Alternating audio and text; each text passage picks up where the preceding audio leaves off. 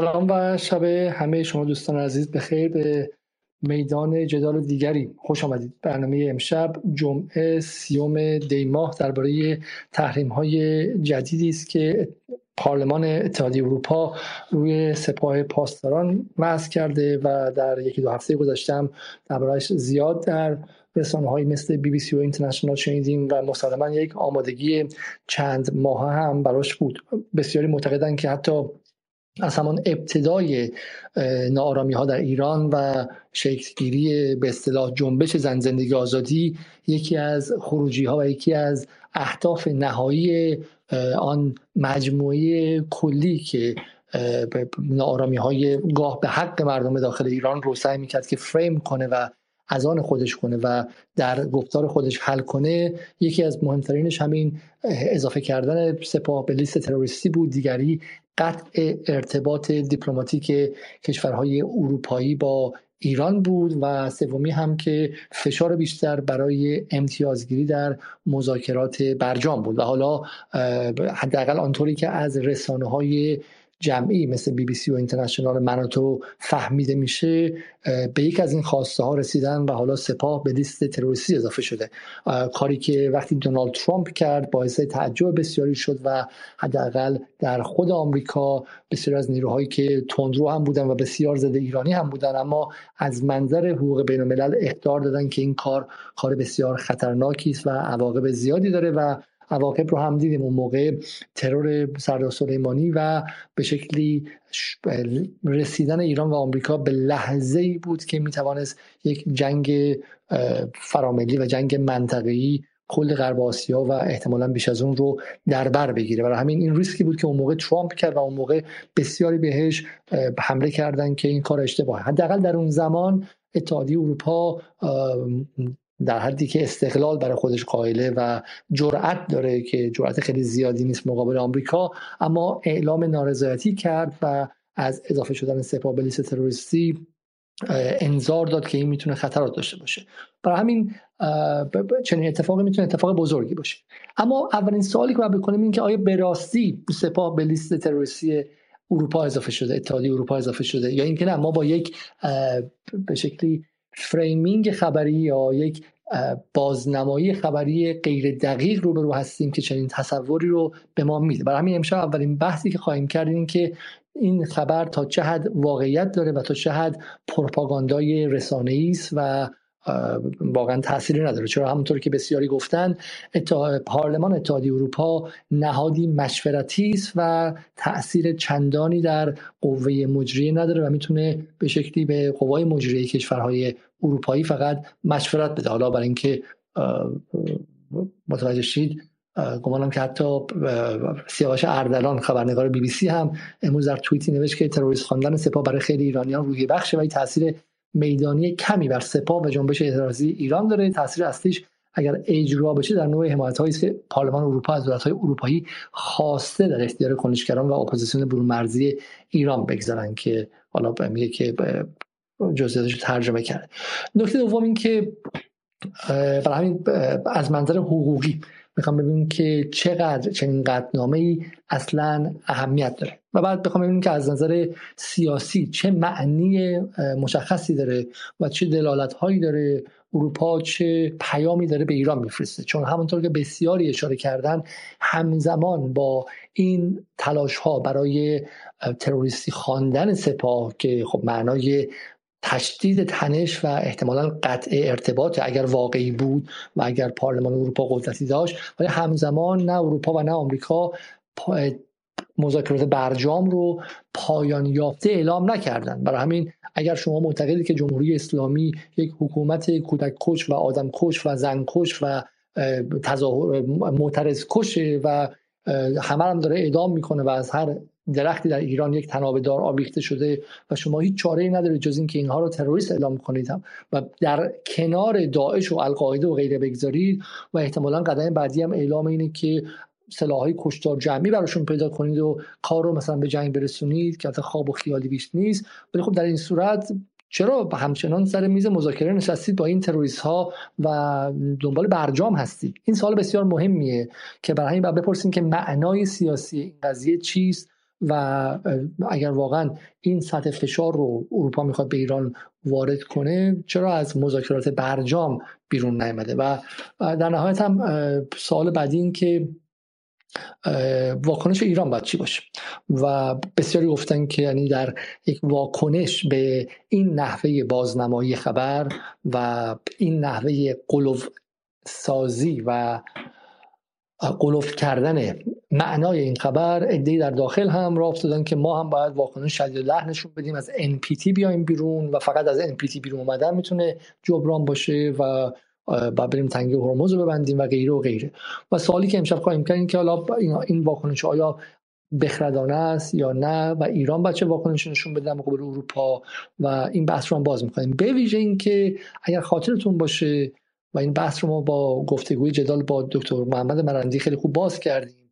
اینکه آخرین لحظه ای که بین ایران اروپا و آمریکا بود لحظه ای بود در اواخر اوگست و اوایل سپتامبر که ایران به شکلی پیشنهادات خودش رو به جوزف بورل اعلام کرد و جمله معروف بورل این که این بود که تقاضاهای ایران و انتظاراتش رشنال و عاقلانه و بخردانه است و قابل تحمله و ما این رو برای متحدان آمریکا متحدان در آمریکا فرستادیم و منتظر پاسخ اونها هستیم و ابراز امیدواری کرد که آمریکایی بپذیرن. کار به هر علتی آمریکایی در اون لحظه نپذیرفتن که احتمالا به خاطر بحث انتخابات داخلی خودشون در هفتم نوامبر بود و بعد هم که در ایران بحث نارامی ها و اعتراضات شروع شد. و همین رابطه ایران و اروپا تا اونجایی که به برجام مربوط بود و به کلیت قضیه مربوط بود تا تقریبا میشه گفت بردی به شهریور امسال رابطه رابطه خوبی بود و و چه میشه که یه دفعه در یک بازه سه چهار ماهه اروپا میاد در منتولای سمت دیگه قرار می‌گیره و عملا مجری و مجری تند روانه ترین سیاست های ضد ایرانی میشه. و آیا واقعا شده یا اینکه نه؟ این گروه های مختلف در اروپا رو نباید یک کاسه کرد و نباید اروپا رو یک سمت دید. بسیار خوب. برای گفته بود در این باره از دوستان مختلفی که می‌خوان روی مسائل تخصصی صحبت کنن دعوت می‌کنم که بیام بالا. برای شروع از آقای ابراهیمی مهر اگر درست تلفظ کنم اسمشون رو تقاضا می‌کنم که شروع کنم آقای ابراهیم مهر من شما میشنوید؟ بله. بسیار عالی صداتون میاد.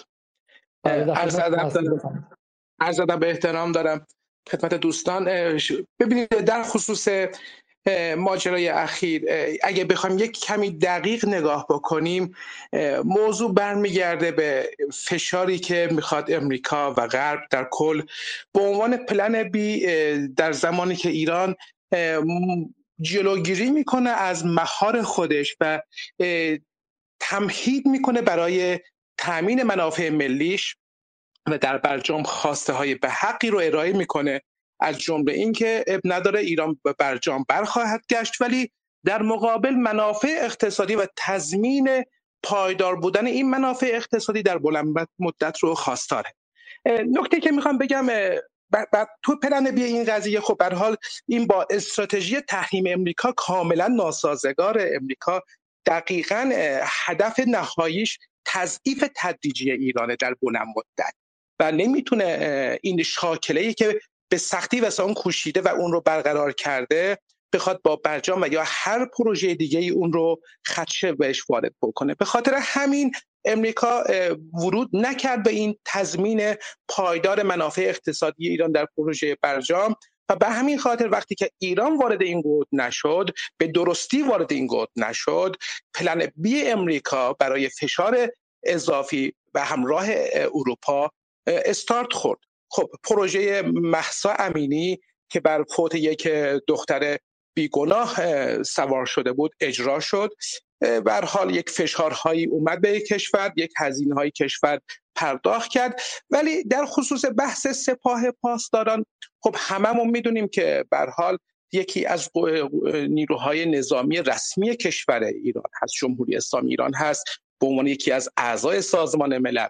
و می‌خوام ذهن شنوندگان به یک نکته مهم معطوف کنم. آقای بورل یک نکته ای رو حدود یک یک سال و نیم پیش مطرح کرد که در خصوص درماندگی سیاسی اروپا به عنوان اینکه استقلال سیاسی اروپا نداره. ببینید این نکته همون پاشنه آشیل اروپا است چه در برجام و یا چه در اوکراین و یا چه در هر کنش بین دیگری اروپا از این موزل رنج می‌بره. تو ما توی بحث برجام هم دیدیم وقتی که وقتی که امریکا خارج شد متاسفانه اروپا حتی توان یک تراکنش بانکی در سیستمی که خودش تهیه کرده بود به عنوان اینستکس رو نداشت.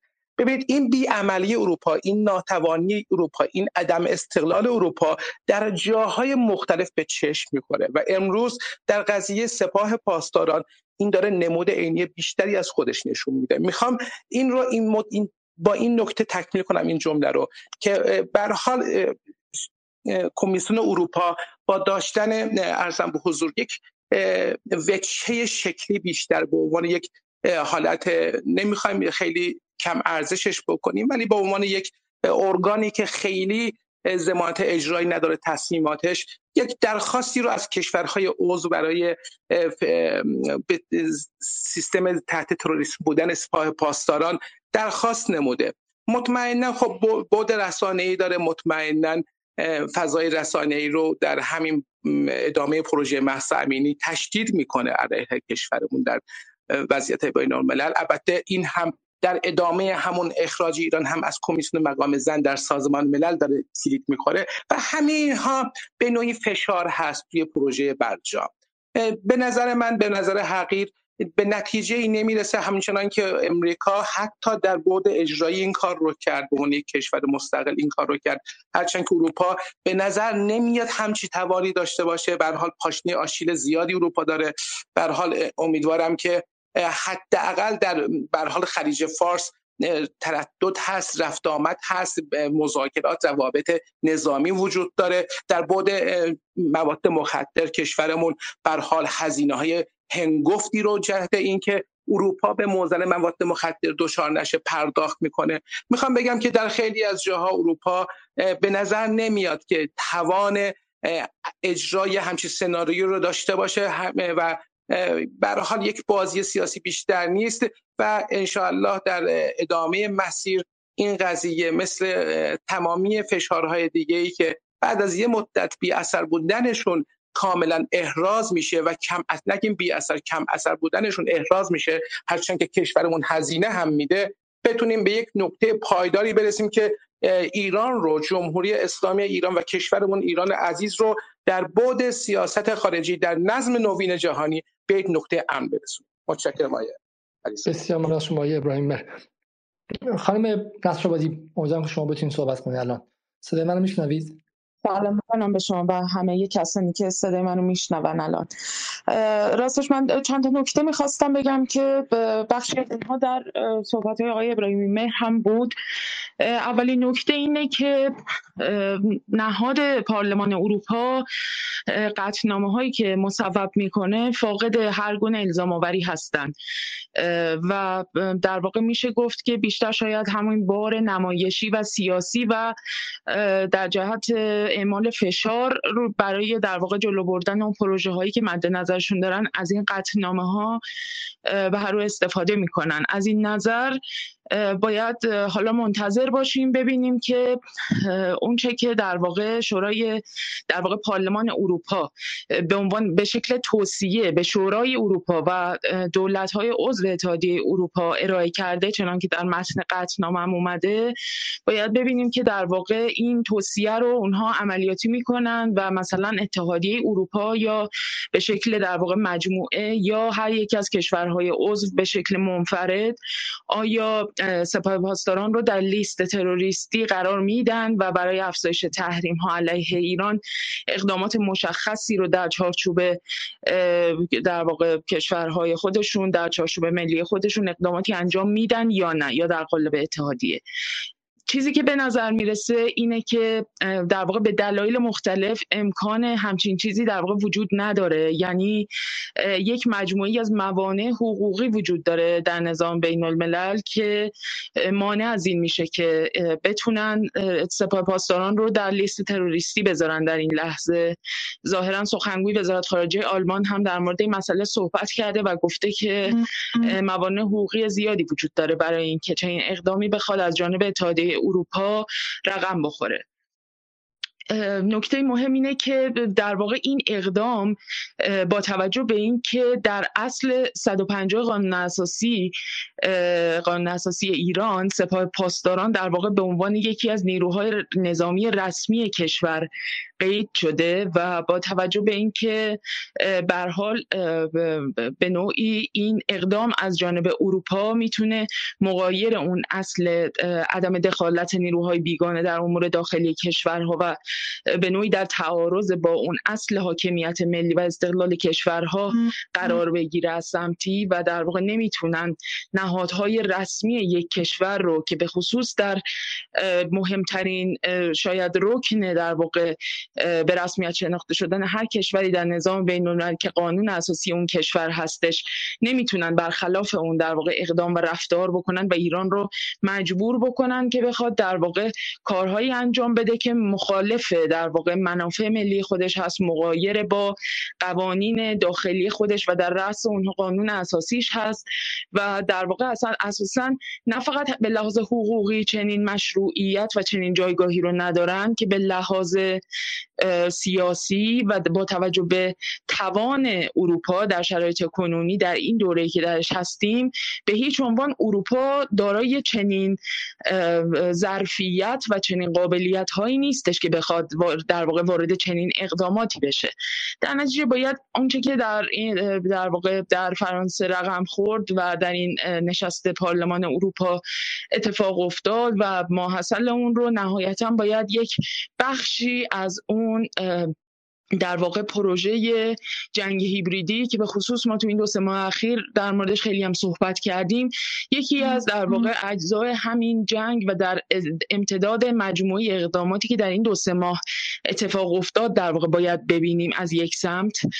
یعنی به هر حال ازش استفاده های سیاسی ویژه خواهند کرد برای اینکه در واقع ایران رو بخوان در نظام بین الملل در صحنه بین المللی تحت فشار قرار بدن و همینطور این نمایش رو به نوعی در فضای در فضاهای رسانه‌ای به گونه‌ای بازتاب بدن که به هر حال که کسانی که در داخل یا خارج از ایران هستند کسانی که ایرانی هستند به نوعی حالا تحت تاثیر قرار بگیرن که گویا نداره انگار یه اتفاقات خیلی مهمی میفته در حالی که واقعا اتفاق مهمی نیفتاده. و این شکلی از همون بزرگ نمایی و در واقع بخشی از همون چیزی که حالا به عنوان پروپاگاندا میشه ازش صحبت کرد بخشی از در واقع اون صنعت تبلیغات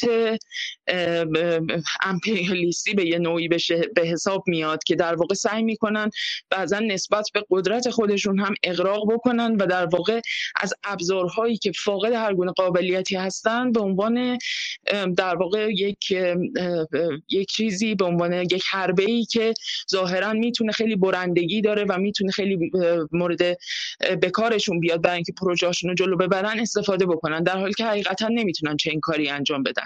نکته مهمی که باید در کنار این قضیه ببینیم اینه که به موازات این قطعنامه که در پارلمان اروپا مصوب شد همین پارلمان رأی نداده به تعلیق مذاکرات برجام.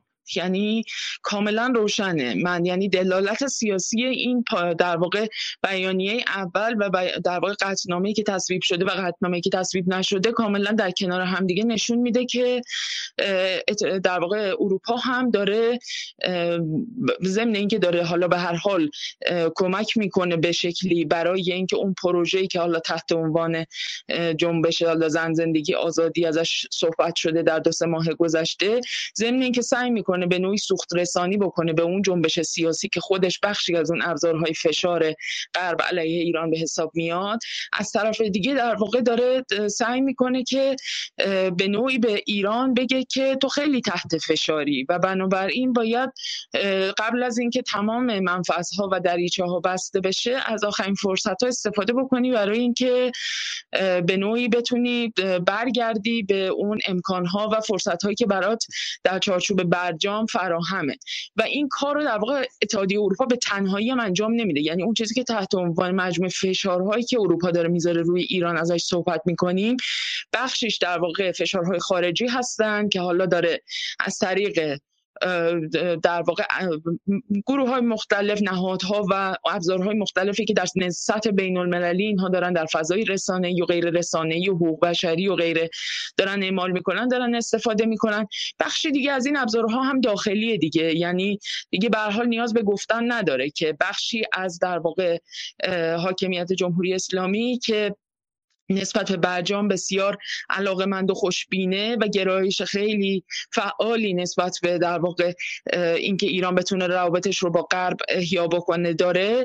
اینها هم بخشی از این گروه فشار بودن در این ماه ها و در واقع بخشی از این سیگنال هایی که به سمت اروپا داده شده از سمت داخل رفته. یعنی اینجوری نیستش که این فشارها صرفا در, در خارج از ایران طراحی شده باشن و در واقع عملیاتی شده باشن. به هر حال سوخت رسانی به این فشارها و تهیه تهیه چنین پروژه هایی و اقداماتی طرحهایی برای فشار بر ایران در واقع بخشیش هم داره از سمت از داخل ایران اتفاق میفته و داره رقم می‌خوره و دیگه نیازی نیستش که حالا اسم ببریم از روزنامه ها و نمی‌دونم وبسایت ها و رسانه ها و چهره های فعال و فیگورهای رسانه یا غیر رسانه ای که به شکلی دارن در واقع این فشارها رو تقویت می‌کنن برای اینکه فضا رو به گونه ای نشون بدن که گویا ایران واقعا واقعا در یک وضعیت ارمانندی انگار قرار گرفته که باید بالاخره یه تصمیمی بگیره و هر چه زودتر باید این اقدام رو انجام بده و باید در واقع از این فرصت های باقی مونده استفاده بکنه و بیشتر از این نذاره که وقتش از دست بره و زودتر برجام رو بتونه احیا بکنه.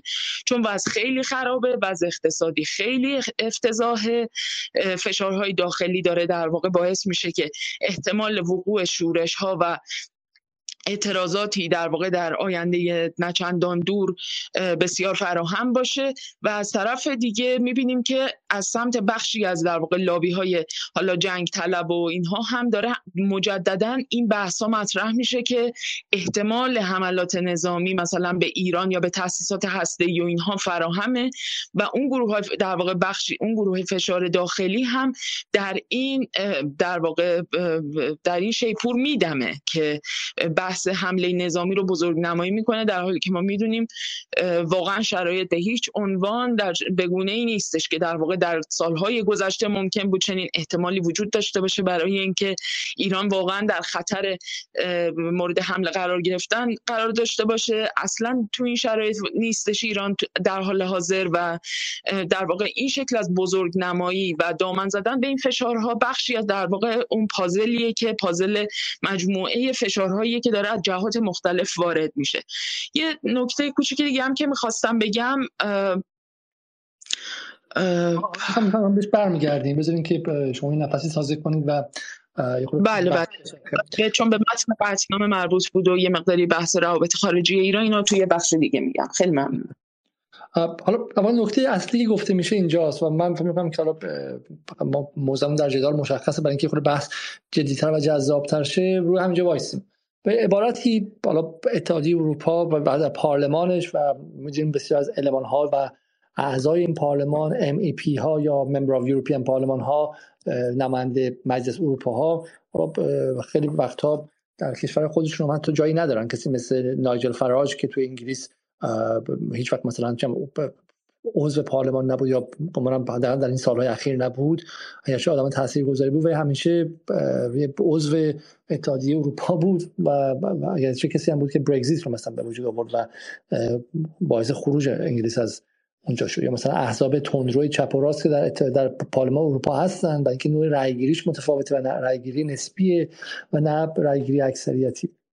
برای همین حالا میگم معنیش متفاوته حتی میگم بی بی سی هم با همه کینه ای که از ایران داره کیوان حسینی در مقاله که نوشته جمله خیلی واضح داره. میگه که پارلمان اروپا به رغم داشتن اختیاراتی در برخی مسائل مانند بودجه اتحادیه اروپا یا قراردادهای بازرگانی و تجارت بین‌المللی در موضوعات مرتبط با سیاست خارجی و امنیت ملی کشورهای عضو از حداقل قدرت و اختیار برخوردار است و نهادهای اجرایی اتحادیه اروپا ملزم نیستند که به مصوبات این پارلمان در چنین مسائلی توجه کنه بسیار خوب. پس حالا این واضحه که این هنوز انجام نشده و فاصله خیلی زیادی داره اینکه کشورهای اروپایی بخوان چنین کاری کنن. ولی همونطور که خانم نصرآبادی هم گفتن این موضوع بخشی از اون نراتیو یا روایت سازی جنگ هیبریدی است که از اواخر سپتامبر شروع شد و یکی از کارهایی که می‌کنه ایجاد احساس کاذب رو به فزاینده بودن و رو به تزاید بودن و تر شدن وضع علیه ایرانه. یعنی اگر شما یک مخاطب بیطرف ناآشنا با وضعیت باشید چه در داخل ایران چه در خارج ایران گمان می‌کنید که هر روز داره آتش علیه ایران و داخل ایران تندتر و تندتر میشه. یعنی مردم که تو خیابون ریختن اعتصابات سراسری که شروع شده هنرمندا که تک تک اومدن بیرون جشنواره فجر که داره تحریم میشه وضع اقتصادی که داره خراب میشه دلار هم که رفت 43 تومن شد و برجام هم که انجام نشد و پارلمان اروپا اومده محکم شمشیر بسته و میگه سپاه تروریستی. کاری که فقط یه دیوانه مثل ترامپ می‌کرد. دیگه کار تمومه. و در واقع مجموع اینها برای از یک سمت تشجیع مثلا معترضین در داخلی که برید جلو و ما پشت سرتون هستیم و دومیش هم همونطوری که خانم نصرآبادی گفتش برای ایجاد ترس در بین سیاستگزاران در داخل. حالا یک از سوالاتی که واقعا مطرح میشه اینه که اینا چه کسانی رو می‌خوان بترسونن و چه تصوری از فضای داخل ایران دارن؟ چون گمانم خود سپاه پاسداران که از این قضیه مثلا نباید ترسیده باشه گمان کرده باشه که حالا فردا دیگه یدالله سلامی دیگه نمی‌تونه مثلا بره لندن از هر خرید کنه یا مثلا بره پاریس برای آخر تعطیلات آخر سال. و حالا تحریم شده دیز تحریم گذاشتنش. و تحریمی هم نبوده که قبلا آمریکا علیهشون انجام نداده باشه. برای همین سپاه سال هاست که داره در سایه زندگی می‌کنه داره از شبکه های موازی مالی در منطقه استفاده می‌کنه و اصلا از با تحریم زیستش عجین بوده. برای همین چه تفاوتی می‌خواد این قضیه بیاره؟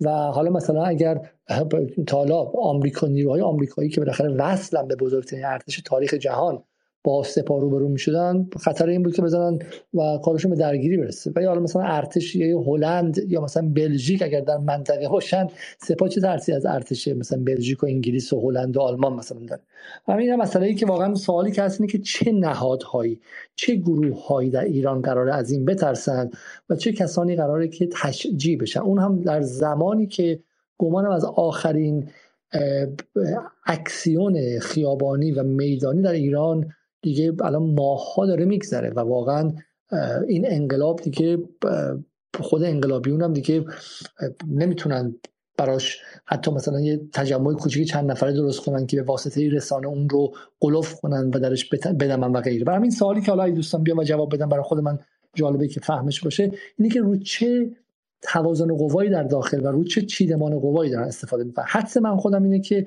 به عبارتی دارن پاس میدن به نیروهای غربگرا و گلوبالیست های ایران به امثال حسن روحانی ها و جهانگیری ها و اصلاح طلبان که اونها بیان روی این پاس و فضای داخل رو متشنج کنن و بگن که اوضاع خرابه و ما داریم به سمت سراشیبی میریم. کمک کمک. اگر ما الان نجنبیم اگر به شکلی آشتی ملی نشه دیگه رفتیم در سراشیبی و اوضاع خرابه. در غیر این صورت من فکر نمی‌کنم مثلا خود آقای خامنه ای سپاه یا حداقل دولت رئیسی مثلا خیلی نگران تروریستی اعلام شدن سپاه باشه. حالا از دوستان می‌پرسم.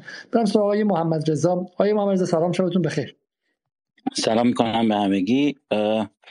این سوالی که الان شما کردین که روی چه حسابی به نظرم براشون سوده از هر طرف که شما فکر بکنید چیزی رو حداقل از دست نمیدن. یعنی یک خیلی کم سرمایه گذاری می‌کنن و سودش زیاده. الان تو خود ایران خب من اون زمان ایران بودم خیلی به جد فکر می‌کردن که آقا حکومت همین دو هفته است هفته دیگه است. سه هفته دیگه است. یعنی خیلی رو دیدین از سلبریتی ها نقابشون رو برداشتن خیلی به انقلاب پیوستن. بالاخره در داخل مخاطبانی رو پیدا می‌کنن.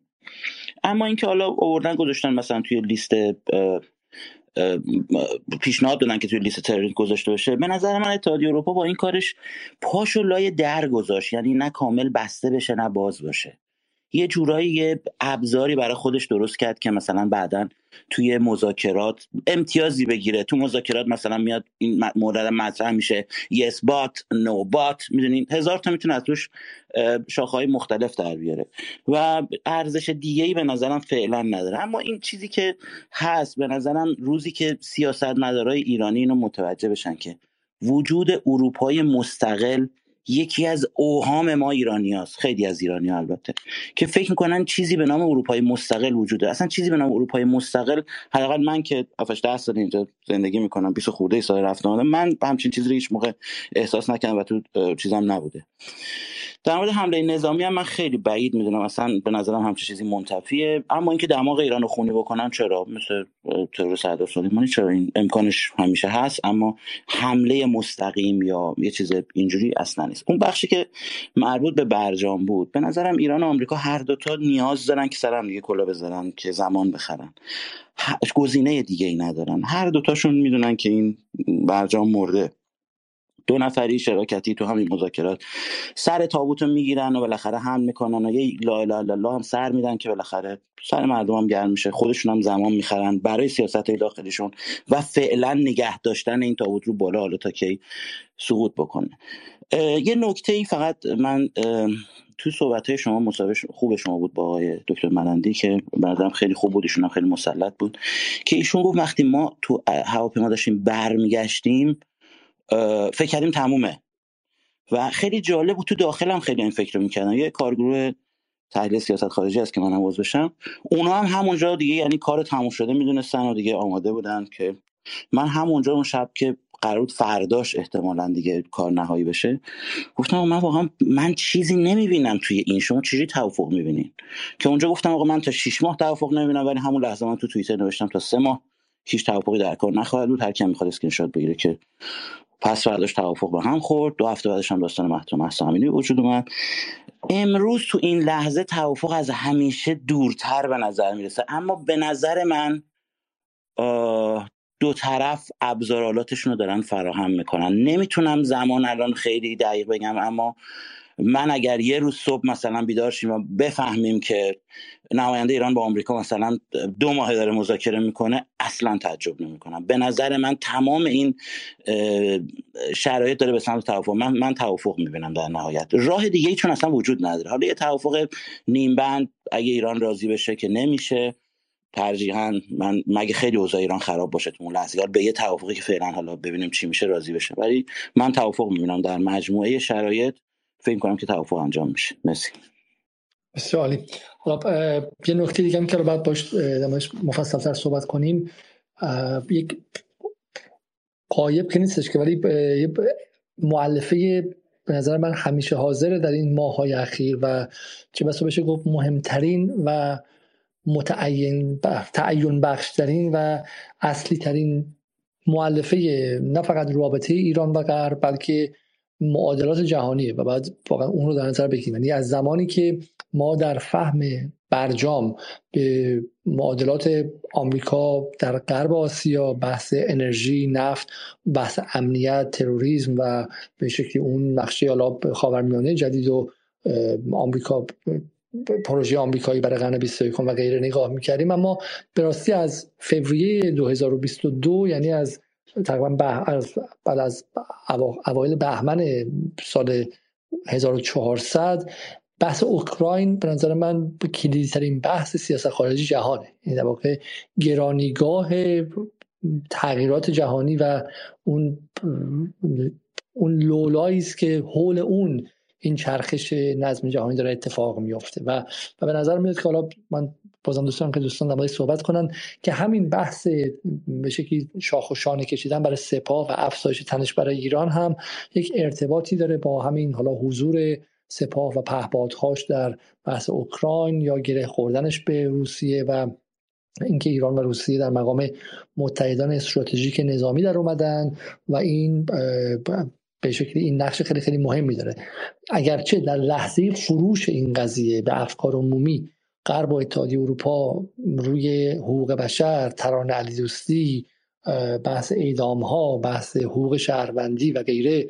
یا از اون جالبتر و باور نکردنیتر روی حقوق کویرها و های ایرانی مثلا صحبت می‌کنن. اما واقعیت قضیه اینه که مثل همه چیزهای دیگه در جهان اینها شوخی بیش نیست و نمک و فلفلی بیشتر نیست و اصل ماجرا بحث ژئوپلیتیک و آن چیزی که داره تغییر میده و داره بازی رو هم عوض می‌کنه بحث اوکراینه و اینکه ایران هم همونطور در برنامه متعددی گفتیم بازیگر منفعل در اوکراین نیست و یک بازی ساز فعال در اوکراینه. بسیاری بریم سراغ آیه جواد بشیری گمانم. یا آقای جواد بهست من فکر کنم با من هستید. آره منظرت می‌خوام آقای علیزاده من مجبورم ما عوض کنم چون خیلی اذیت شدم. حالا همچنان تغییر پیشه می‌کنیم تا ببینیم انشالله بعد فضا راحت تر بشه. بهروز هستم بهروز هستم. بهروز بعد بعد. اولا که ممنون باز از فرصتی که دادین. دوم این که من یه نکته رو می‌خواستم اشاره کنم اونم این که این اتفاقی که افتاده تو نهاد اروپا خیلی مهمه که ما ببینیم که تو چه وضعیتی داریم آنالیز می‌کنیم. اگر یه حادثه مستقلی بود که فقط فی نفس خودش اتفاق افتاده بود یه بازخورد و یه دلایل و یه تحلیل های دیگه ای داشت و موزگیری های خاص خودش رو میطلبید. ولی وقتی اون رو می‌گذاریم پشبند این حوادث چهار پنج ماه اخیر ایران. حوادثی که خیلی قشنگ دیزاین شدن خیلی قشنگ ارگنایز شدن پشت بند هم یعنی بدون کوچکترین توقفی مسلسلوار ردیف شدن پشت سر هم که کشور رو رو به بحران و مشکل ببرن. اینجا دیگه یه ذره قضیه فرق می‌کنه. اینجا نمی‌تونیم مثلا خیلی راحت فقط دیپلماتیک با قضیه نگاه کنیم بگیم که یک فرایند دیپلماتیک داره شکل می‌گیره. به نظر میاد که تو این case خاص حالا نظر شخصی منه به نظر میاد که بیشتر موضع همون سیاست کرتنستیک چماق و هویج که اروپا پیش گرفته تا ایران رو واقعا مجبور کنه بیاره سر به حالا یا توافق برجامی یا یک بالاخره نمی‌دونم اگریمنتی که پشت پرده با هم انجام بدن. و این این اتفاقی که حالا به ویژه افتاده بیشتر از این که واقعیت داشته باشه حالا حقیقت عینی سیاسی و اینا داشته باشه بیشتر پروپگیته. بیشتر دارن پروپاگاندا می‌کنند شما اگرم نگاه کرده باشید می‌بینین که این گروه هایی که مثلا حالا سایبری خانم نصرآبادی فکر می‌کنم کامل همه رو دیگه کاور کردن. شاید ما فقط داریم تکرار می‌کنیم دیگه این داستان ها رو اون به صلاح گروه های سایبری که داشتن فعالیت می‌کردن که آقا کار تمام شده بیاید دولت تشکیل بدیم بیاید حکومت جدید رو تشکیل بدیم رویا فروشی می‌کردن. همه اونا الان دارن این قضیه رو بزرگ می‌کنن. یعنی دقیقا حالا ادامه همون داستانه و داره جلو میره. نکته ای که به نظر من مهمه اینه که ایران می‌خواد چی کار بکنه. اینجا دیگه به نظر من یه ذره قضیه پیچیده است. یعنی اینکه ایران هم همش ناظر بازی باشه و بشینه نگاه کنه بازی رو. یه خاطره کوچولو بگم وقت کمه ولی خب اجازه بدید اینو سریع بگم. یه یکی از های قدیمی من از این به اصطلاح بستگان سببی ایشون این چیزای جناه راست بود. تون رو رهبران تون رو جنای راست بود و همیشه ما دوران دانشجویی من خودم گراشه اصلاح طلبانه داشتم. با ایشون همیشه جنجال داشتیم. همیشه توی به اصطلاح مهمونی خانوادگی بحث و اینا. یه مثال خیلی ساده ولی پرکتیکالی زد. من اون موقع باورم نشد. اون موقع دوست نداشتم مثالشو. ولی بعدها دیدم بعدها که اومدم غرب زندگی کردم و بزرگتر شدم و تجربه بیشتر شد اینم راست می‌گفت. میگفتش که وقتی شما سگی رو می‌بینی که پارس می‌کنه اگر ازش بترسی بهت حمله می‌کنه. خیلی مثال ساده ایه خیلی چیز ساده ایه ولی بعد من تو زندگی و به ویژه با سیاست خارجی ایران دیدم هر وقت ایران کوتاه اومده یه پله عقبتر رفته یه قدم عقبتر رفته طرف مقابل که داشت پارس می‌کرد قوی تر شد و بیشتر حالا حالت تهاجمی گرفته. به نظر من دیگه اینجا ولو به اینکه این اصلا جنبه اجرایی نداره جنبه بیشتر آماده سازی ذهنی جامعه جهانی و حالا حقی کردن اون آدمایی که دور برشون هست رو داره. به نظر من باید یه موضوع قوی تر بگیرم. من نمی‌دونم چه جوری نمی‌دونم چه کار باید بکنن هیچ آیدیایی هم ندارم. ولی فکر می‌کنم اینم که انقدر بشینن و فقط حواله کنن به اینکه آقا این هیچ چیزی نیست. این فقط یک توافق خیلی مثلا سیستماتیکه که توی اتحادیه اروپا انجام میشه و ضمانت اجرایی نداره. این عواقب بدی داره. یه نکته آخرم بگم و دیگه وقتتون نگیرم. اون هم این که این اتفاقی که دوستان همش اصرار می‌کنن که جنگی شکل نخواهد گرفت. شاید بله اون جنگ به شکل جنگ حمله به به عراق شکل نگیره چون زیانبار بود و همشون ضرر کردن از این حمله. ولی پروسه اوکراین نشون داد که اونا می‌تونن یک روایت دیگه از جنگ رو بسازن یک شکل دیگه از جنگ رو درست کنن. قرار دادن مثلا کشوری مثل آذربایجان بیخ گوشه ایران و تهییج اون لحظه به لحظه برای اینکه با ایران مثلا سرشاخ بشه و درگیر بشه. این یه, شکل دیگه از اون جنگ 1990 یا 2001 آمریکا تو به خلیج فارسیا تو عراق که اونا دارن تجربه می‌کنن و ظاهرا تا حالا هم جواب داده. دیدید که خیلی اثرگذاری سیاسی و نمی‌دونم دیپلماتیک تو کل دنیا داشته. بله خیلی ممنون آقای علیزاده. مهمی بزنم من همینجا برگردم به خانم نصرآبادی که صدای منو میشنوه و از همینجا پل بزنم. و این نکته ای که حالا بالاخره در این تغییر شرایط آمریکا هم به شکلی منتظر ننشسته و داره update می‌کنه داره به روز رسانی می‌کنه نسخه های عملیات تهاجمیش رو همینطور که آی روز آی بهروز گفتن نمیاد وایس مثلا. بله امکان درگیری مستقیم با ایران نداره. ولی تو همین شرایطی که داره به شکلی تنش رو زیاد می‌کنه فضای مثلا بین درست کنه که جنگ با واسطه یا نیابتی یا حداقل تنش های نیابتی به واسطه آذربایجان. ما در کردستان دیدیم که چگونه گروه های کرد از کردستان عراق استفاده کردن و غیره و غیره. بتونیم از خانم نصرانی بپرسیم برای چه این چیزهایی حالا واقعا اینقدر به صورت کلی بگیم که باید مقابل این سگی که داره پارس می‌کنه جلو رفت و غیره. نظرم خارج از اون یه معادلات عینی و objective به قول انگلیسی یعنی با عدد رقم نه ذهنی و subjective وجود داره که می‌تونیم روشون تکیه کنیم. واقعا قدرت نظامی ایران در حال حاضر چقدره؟ قدرت اقتصادیش چقدره؟ و آیا و تاباوری چه میزان از تنش رو با غرب داره؟ و همین قدرتی که داره چه نقش بازدارنده و پیشگیرانه ای بازی می‌کنه؟ که بخواد غرب این کارو کنه. چون در خود فهم من اروپا حداقل ما پس از بحث اوکراین دیدیم که اروپا واقعا از خودش استقلالی در مسائل کلان امنیت ملی و امنیت بین الملل نداره بنده خدا. یعنی واقعا اینها دیگه شعارهای به غرب ستیزانه نیستش. خیلی از ما واقعا آرزو داشتیم که اروپا یک مقدار می‌تونست اون قدرت اقتصادی و به شکلی اون قدرت های دیگرش رو ترجمه کنه و برای خودش حق استقلال نظر نسبی مقابل آمریکا در نظر بگیره. و ما دیدیم که نه نداره. یعنی آلمان با این عظمت اقتصادی چهارمین جی دی پی بزرگ جهان برای سالهای متمادی دستها رو برد بالا و تسلیم شد.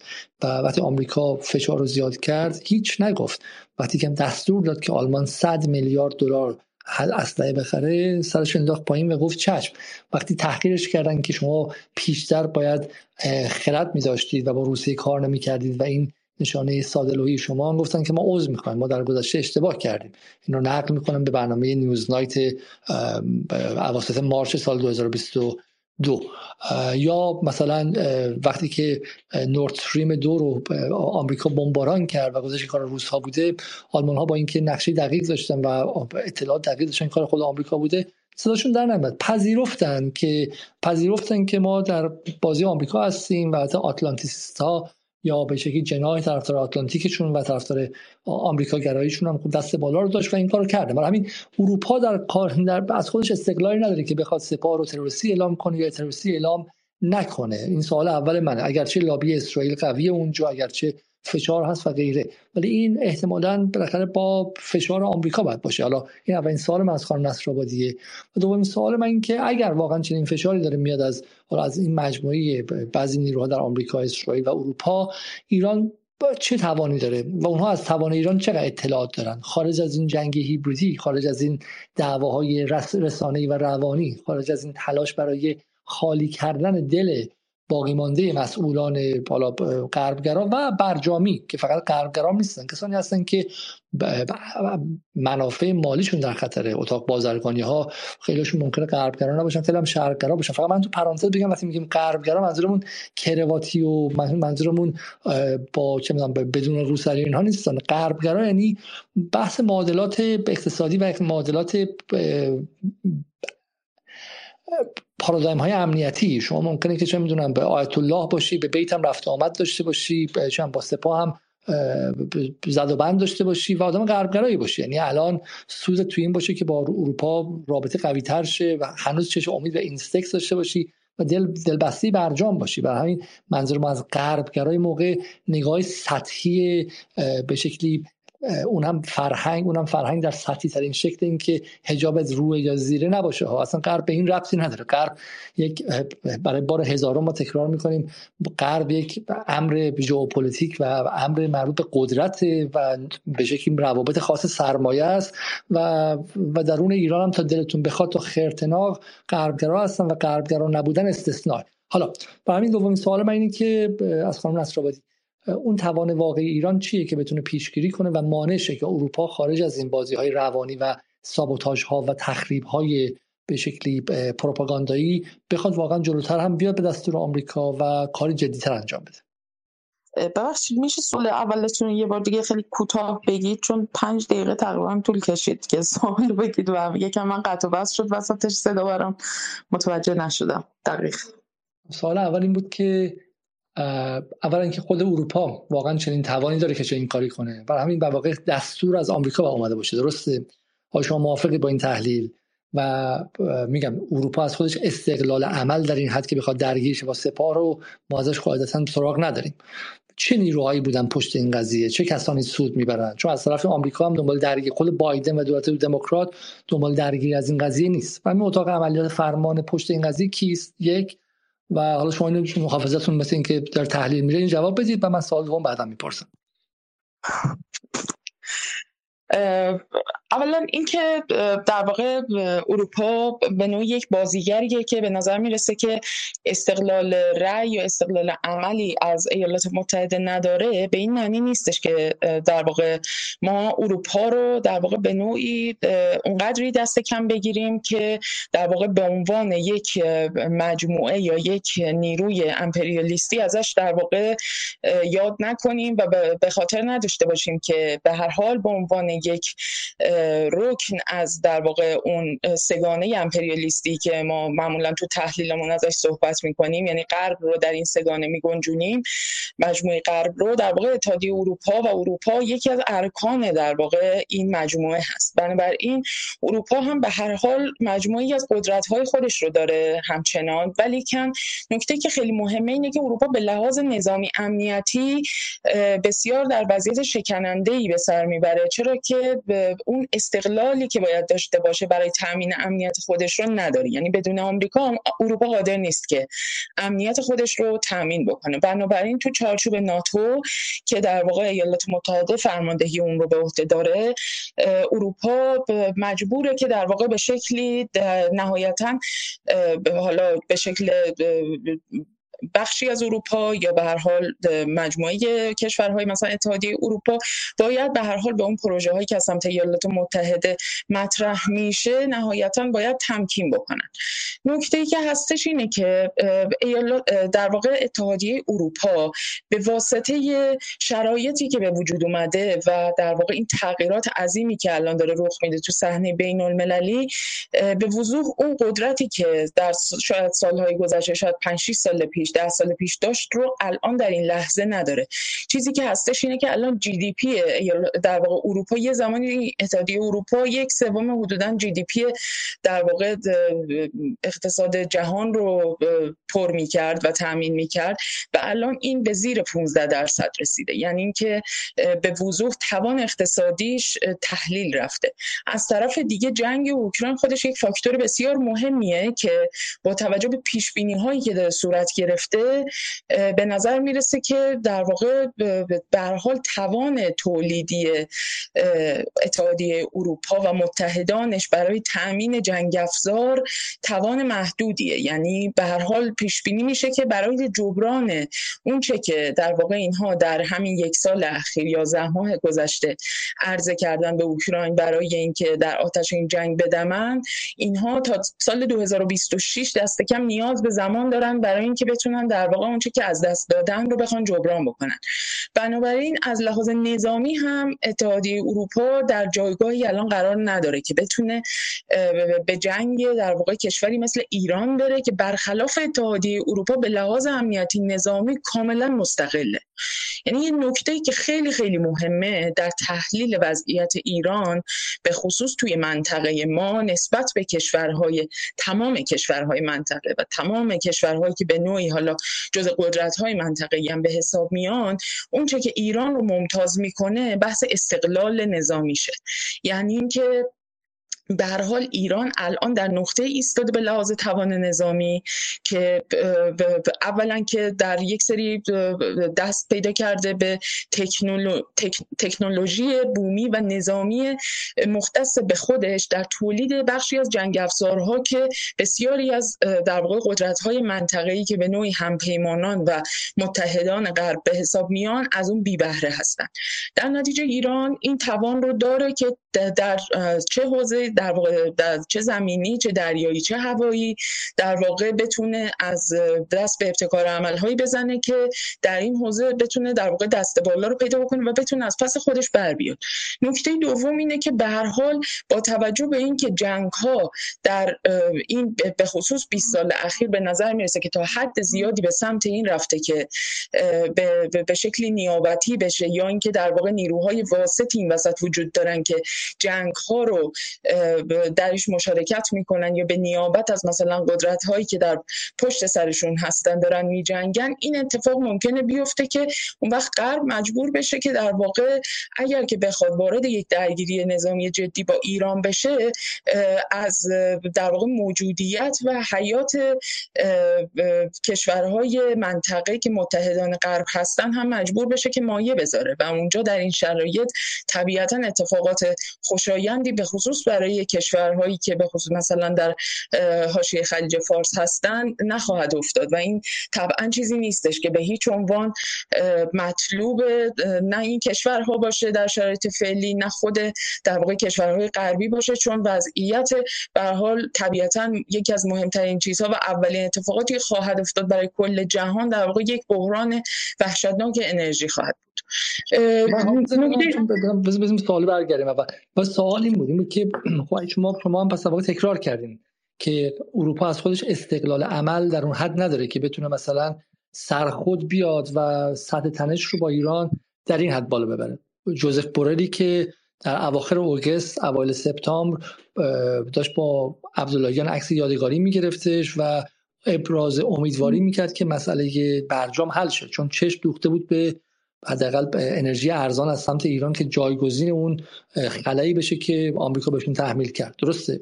سوال من اینه که خب چه کسی در آمریکا این فشار رو آورده؟ چون خود بایدن هم به نظر نمیاد که خواهان تنش نظامی با ایران باشه. یعنی بایدن اگرچه برای برجام اراده کافی نداشت. اما به شکلی اراده بیرون آمدن و نابود کردن و تدفین برجام رو هم نداشت. درسته؟ بله. اولا اینکه حالا استقلال عمل مشخص یعنی اینکه بخوان به شکل جدی وارد درگیری نظامی حد اکثری با ایران بشن رو اروپا نداره به نظرم یه بحثه. اینکه در واقع می‌تونه یه, یه درجه استقلال عمل داشته باشه در اینکه یه سطحی از تنش سیاسی رو در واقع با ایران رقم بزنه. مستقل از اینکه حالا ایالات متحده پشت این قضیه هست یا نه در واقع اروپا هم می‌تونه دست به این اقدام بزنه. چون به هر حال اروپا هم در این قضیه حتی به یه معنی از ایران از ایالات متحده بیشتر می‌تونه منتفع بشه از رابطه با ایران. و به خصوص با توجه به اینکه شرایطش الان بحرانیه شرایط اقتصادیش بحرانی تره ممکنه که در واقع این این مسئله رانه اصلی باشه واسه اروپا برای اینکه یه سطح سطح تنش سیاسی رو یک کم با ایران بالا ببره برای اینکه بتونه ازش به عنوان اهرم فشار استفاده بکنه. کما اینکه ایالات متحده هم واکنشی که نشون داده نسبت به این قطعنامه این بوده که اوکیه. اینکه مثلا اروپا یه همچین واکنشی نشون داده. ما که گفته بودیم زودتر از این حرفا نسبت به مسئله استفاده در واقع روسی از پهپادهای ایرانی در اوکراین باید اروپا واکنش نشون بده و در واقع اقدامات لازم رو تو این زمینه انجام بده. یعنی در واقع آمریکا اومده این بحث رو کاملا به صورت متصلش کرده به مسئله اوکراین و در واقع همون بحث پهپادها رو کشیده وسط که خود این مسئله یکی از اون بندهایی که در واقع در این قطعنامه اروپا هم به صراحت در موردش صحبت شده. یعنی از جمله دلایلی که اینها برای تصویب این قطعنامه برشمردن اینه که در واقع ایران داره در این جنگ مداخله می‌کنه به شکل غیر مستقیم و از طریق ارسال پهپاد به روسیه داره در واقع قوای نظامی روسیه رو تجهیز و تقویت می‌کنه و در نتیجه به نوعی در تقابل با بلوک ناتو قرار گرفته. از این نظر به ایران هشدار دادن که باید مثلا به نوعی دست و پای خودش رو از این جنگ بکشه بیرون و خودش رو جمع بکنه. این می‌تونه بله. از این نظر میگم می‌تونه اروپا این اقدام رو در واقع با توجه به اینکه نوع بازیگریش معمولا می‌تونه متفاوت باشه تو بره هایی به خصوص در استفاده از این شکل از مثلا اعتراض های داخلی و اینها رو بیان تبدیل بکنن به اهرام فشاری روی حکومت ایران. ممکنه که در واقع در واقع این در واقع ابتکاری باشه که در چارچوب اتحادیه اروپا در موردش تصمیم گرفته شده باشه و لزوما از سمت آمریکا هل داده نشده باشه. بسیار. حالا من به شما باز برمیگردم میرم سراغ آقای از تبار آدم. در خدمت شما هستیم. سلام خیلی ممنون آقای علیزاده. متشکرم. خیلی ممنون بابت بحث جالب شنیدم و بسیار آموختم نصر آبادی جونم بهتون بگی که راستش من در مورد صحبتی که در مورد اوکراین شد حالا من البته دوست داشتم یکم در مورد خود فضای پارلمان اروپا صحبت کنم. یعنی شاید کمتر در صحبت میشه. و یک نقبی هم بزنم به این صحبت های اخیر سرکار خانوم که نصر بادی که فرمودن به نقل از دقیقت نویسنده. حالا جالب بدونید که یک روز قبل از اصلا اساسا اینکه در پارلمان اروپا حالا می‌خوام مقدمه بگم که این به بحث گذاشته بشه حالا بماند که پی آر وحشتناک پشتش بود و در حقیقت یک کمپین وحشتناکی پشتش بود به لحاظ رسانه ای که خب طبیعی هم هست. به حال وقتی یک طرحی باید چیز بشه به نوعی یکی از میوه های 120 روز آشوب در ایران شاید به نوعی این بود. یک مقاله چاپ میشه در حالا یه آقایی هست در شورای روابط خارجی آلمان آقای کارنلیوس ادبایر. آدم بسیار معروفی است بسیار نزدیک به آمریکایی هاست. خوب بدونید این آدم در سال 2011 تا 2016 ساکن تهران بوده. یعنی با فضای ایران بسیار آشناست در تاگ سپیکل در مورد ایران زیاد میمیسه و در مورد حوادث اخیر هم مقالات زیادی توی هم در ولت داره هم در لیولت هم در تاگ سپیکل می نویسه و خب آدم چهره شناخته شده است. یه مقاله ای داره اصلا همین سوال رو می‌ذاره روی میز که اساسا آیا اروپا نیاز به یک استراتژی جدید در مورد ایران داره؟ این مقاله رو در 17 سپتامبر در 17 ژانویه نوشته. یک روز قبل از این. فکر کنم یک تورق این یک سری کدایی داره. در مورد پارلمان اروپا یه توضیح خیلی کوتاه بدم. ببینید در پارلمان اروپا اون چیزی که کمتر در صحبت میشه اینه که بعد از قاط 2019 یک تقریبا یک زلزله اتفاق میفته از جهت اینکه یه نسل جدیدی از نماینده ها وارد پارلمان میشن و چیزی شبیه این در 2021 آلمان هم اتفاق میفته حالا اینکه چرا آلمان به نوعی در حقیقت یه نوع برند و یه نوع در حقیقت داره یک اصطلاحا در رأس این کمپین علیه ایران داره نشون داده میشه و وجود داره و در در داریم می‌بینیم. علل خصوص حزب سبز ها. علل خصوص در حقیقت خانم باربوک به عنوان یک برند که به نظر می‌رسه حالا یک شخصیت راهبردی است که احتمالا برای برکشیدنش هم برنامه هایی هست حالا سوالاتیه که hover می‌کنه. اصطلاحا میچرخه روی سرمون. می‌تونیم صحبت بکنیم که البته در مجال شاید نگنجد. اما این زلزله از این منظر معنا پیدا می‌کنه که اتفاقا اون در حقیقت خود معنای زلزله چیه؟ ببینید یک alliance ی وجود داره در اروپا. حالا من شاید خانم نصرآبادی با یک دقت بیشتری بتونن رو توضیح بدن. فری الاینس یعنی ایو فری الاینس که قائل به نمی‌دونم یک دکترین یا یک در حقیقت نگاه یوروسنتریکی و ستیتلس ایو و اروپای اگه میشه لطفا از کلمات فارسی استفاده کنید خیلی فهم من عذرخواهی می‌کنم. قائل به خیلی دیگه دور شدیم از موضوع هستی شما بس بله. حرف اصلیتون اینه که در پارلمان اروپا گروهی های مختلف هستن. اولا که نیروهای جوانی وارد شدن بعدم به احسن.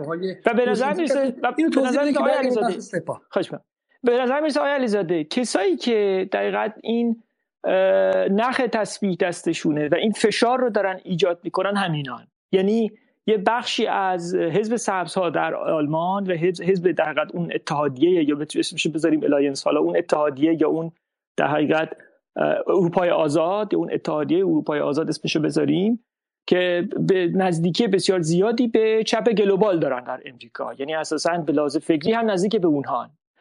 و با یه تغییر نسلی که توی اروپا اتفاق افتاد اگرچه که در پارلمان آلمان یه متفاوته. یعنی اینها همیشه زیر ده درصد پارلمان آلمان داشتن. یهو به رقم 15 درصد رسیدن. با اون شعارهای انوایرمنت اصطلاحا محیط زیستی و نمی‌دونم انرژی سبز و و غالب طرفدارشون جز جوانان هستن. اینا غالب کسایی هستند که دقیقت نخ تثبیت دست اینهاست و فشار اساسی رو اینها ایجاد می‌کنن. این مقاله هم که آقای آدبار نوشته دقیقا فکر می‌کنم که حالا یک روز قبل از این دقیقت رأی گیری اون بولت پونت هایی که روی میز می‌ذاره اینه که اساسا به نظر می‌رسه اون 120 روز اعتراضاتی که در ایران بوده درون یک درون خود حاکمیت اگرچه سیگنال هایی که اینها می‌گیرن اساسا سیگ بعضا ممکنه سیگنال های یعنی اون تفسیری که از سیگنال های رای میدن هم ممکنه یا جنگ اطلاعاتی درش باشه یا اینکه خودشون دچار خطای محاسباتی بشن. اما اون تفسیری که از صحبت آقای خامنه ای می‌کنن که آقای خامنه ای میگن که در حقیقت خانوم هایی که حالا کم حجاب هستن هم لزوما به معنای نیستش که انقلابی نیستن یا اونها در پلتفرم نمی گنجن اون رو به عنوان یک عقب نشینی جمهوری اسلامی تلقی می‌کنه. و بعد در کنارش اعدام آقای اکبری رو یعنی بعد در حقیقت حالا ادعا می‌کنه اینسایدر داره ادعا می‌کنه در, در یک منابع خبری در داخل جمهوری اسلامی داره و میگه در طبقه بالای حاکمین جمهوری اسلامی اصلا اختلاف نظرهایی به وجود اومده که اصلا اساسا در مورد رفرم در مورد پدیده های اجتماعی و اونچه که حالا لفظ انقلاب به کار می‌بره که به نظرم شوخی هست اساسا اونجا یک اختلافاتی افتاده و اروپا باید در حقیقت یک اصطلاحا این رو یک یک اهرم فشاری رو به وجود بیاره که در طبقه تصمیم ساز در جمهوری اسلامی در حقیقت اون رو به یک خواستی برسونه به یک نقطه‌ای برسونه که خاص اروپا است. حالا البته در بحث اوکراین یه نکته خیلی پرانتز بار عرض کنم که یه نیم نگاهی هم که به نظر می‌رسه حالا چیزی که من می‌بینم اروپا داره به ترس بهتر بگیم و حراسی که اینها دارن به در حقیقت اکتبر 2023 است. زمانی که در حقیقت اون تحریم تسلیحاتی ایران تحریم موشکی ایران برداشته میشه و اینها به شدت در مورد این بحث می‌کنن که این تحریم موشکی اگر برداشته بشه اولین مشتری این حالا شورت رنج بالستیک مثال های ایران روسیه خواهد بود. و این بعید نیستش که در صحنه حالا اون جنگ اوکراین هم تغییراتی رو به وجود بیاره. خیلی متشکرم. بسیار ممنون شما. خب حالا بر اساس حالا میگم حرفایی که تا اینجا زده شد من برای چیزی که خودم هم می‌تونم توضیح بدم اینه. اینه که در نهایت در یک لایه در یک سطح ما بحث معادلات خیلی کلان ژئوپلیتیک و سیاست بین الملل رو داریم که داره یک تغییرات خیلی عمده ای درش اتفاق میفته حدود چند هفته دیگه می‌رسیم به سالگرد جنگ اوکراین که حالا اصلا الان وعده بدم برنامه با دکتر مرتضی محیط خواهیم داشت. برای بازبینی معنای این جنگ و اتفاقاتی که افتاد. و واقعا باید گفتش که فهم این جنگ و فهم اتفاقاتی که این جنگ میفته برای فهم معادلات جهانی امروز ضروری است. یعنی حتی یه دنبال قیمت دلار هم در آینده ایران هستیم. و می‌خوایم ببینیم که دلار در یه سال آینده چه میشه اگرچه مؤلف های فراوان زیادی در داخل هستش اما این این مهمه. یعنی این تعیین کننده معادلات جهانی. و این سطح اتفاقات داره میفته اما وقتی که در داخل ایران یک شورشی که حالا به نظر میاد که خودانگیخته بودش به نظر میاد که ارگانیک و طبیعی بودش و به بالا به نیروهای اجتماعی واقعی هم باش درگیر شدن در ابتدا ولی تونستن اون رو عملیاتی کنن مهندسی کنن تسلیحاتی کنن بهش ضریب رسانه‌ای بدن ضریب سیاسی بدن ضریب به شکلی روانی بدن ضریب شبکه های اجتماعی بدن و یک معنای دیگه بهش بدن. بعد اون موقع اون رو تلفیق کردن برای مصارف خودشون. و اینجاست که نیروهای دیگه وارد میشن. اینجاست که مسیح علی مادران کشته شدگان آبان 98 رو برمیداره میاره تو همین پروسه و فرایند تروریستی خواندن سپاه و قطع رابطه اروپا با ایران مصرف می‌کنه. اون یکی اسماعیلون میاد و روی خون بچه و زن قربانی بیگناهش وای میسته و اونها رو مصرف می‌کنه برای سوخت این ماشین. اون یکی میاد و به شکلی باز به همین شکل. تمامی خشم ها اعتراضات در داخل رو میان و به این شکل در این مسیر مصرف می‌کنن. ما از اوایل اکتبر یا در واقع از دهم یازدهم مهر که بحث جنگ هیبریدی رو به صورت تقریبا روزانه یا یه روز در میون در جدال دنبال کردیم و رصد کردیم تقریبا چنین مسیری رو دیدیم که ورودی می‌تونه هر چیزی باشه. ورودی می‌تونه کشته شدن یک بچه 16 ساله از طبقات پایین و به صورت خیلی واقعا منصفانه در خیابان ها باشه توسط نیروی امنیتی در ایران یا توسط خودی ها از اون ور ولی خروجی چند سمت بیشتر نداره. یا تلاش برای افزایش فشار و قطع ارتباط دیپلماتیک اروپا با ایرانه یا همین بحث سپاه یا افزایش تحریم ها روی ایرانه یا ناامن کردن مناطق مثل کردستان بلوچستان و کشاندن جنگ به خیابان ها و ایجاد به شکلی ناامنی خیابانی و و از بین بردن احساس امنیت برای بویژه سرمایه گذاران حالا حتی غیر غربی و, و این حرف هست. و اون نقطه که نظر میاد که تو همه اینها مشترک بود این بود که اروپا که حد فاصله بین آمریکا و ایران بود و از زمان پاره شدن برجام به این سمت یعنی در حدودا اپریل سال 2018 یا اردیبهشت سال 97 اروپا سعی کرده بود که وسط بیسته و میانداری کنه بین ایران و آمریکا حداقل در سطح نمادین و بگه ما دنبال این سکس میریم دنبال این میریم که حالا برجام رو احیا کنیم و غیره. داره اروپا دیگه از وسط ایستادن خودداری داره می‌کنه در بغل آمریکا و زیل آمریکا و به عنوان مجری همون خاصا رفتار می‌کنه.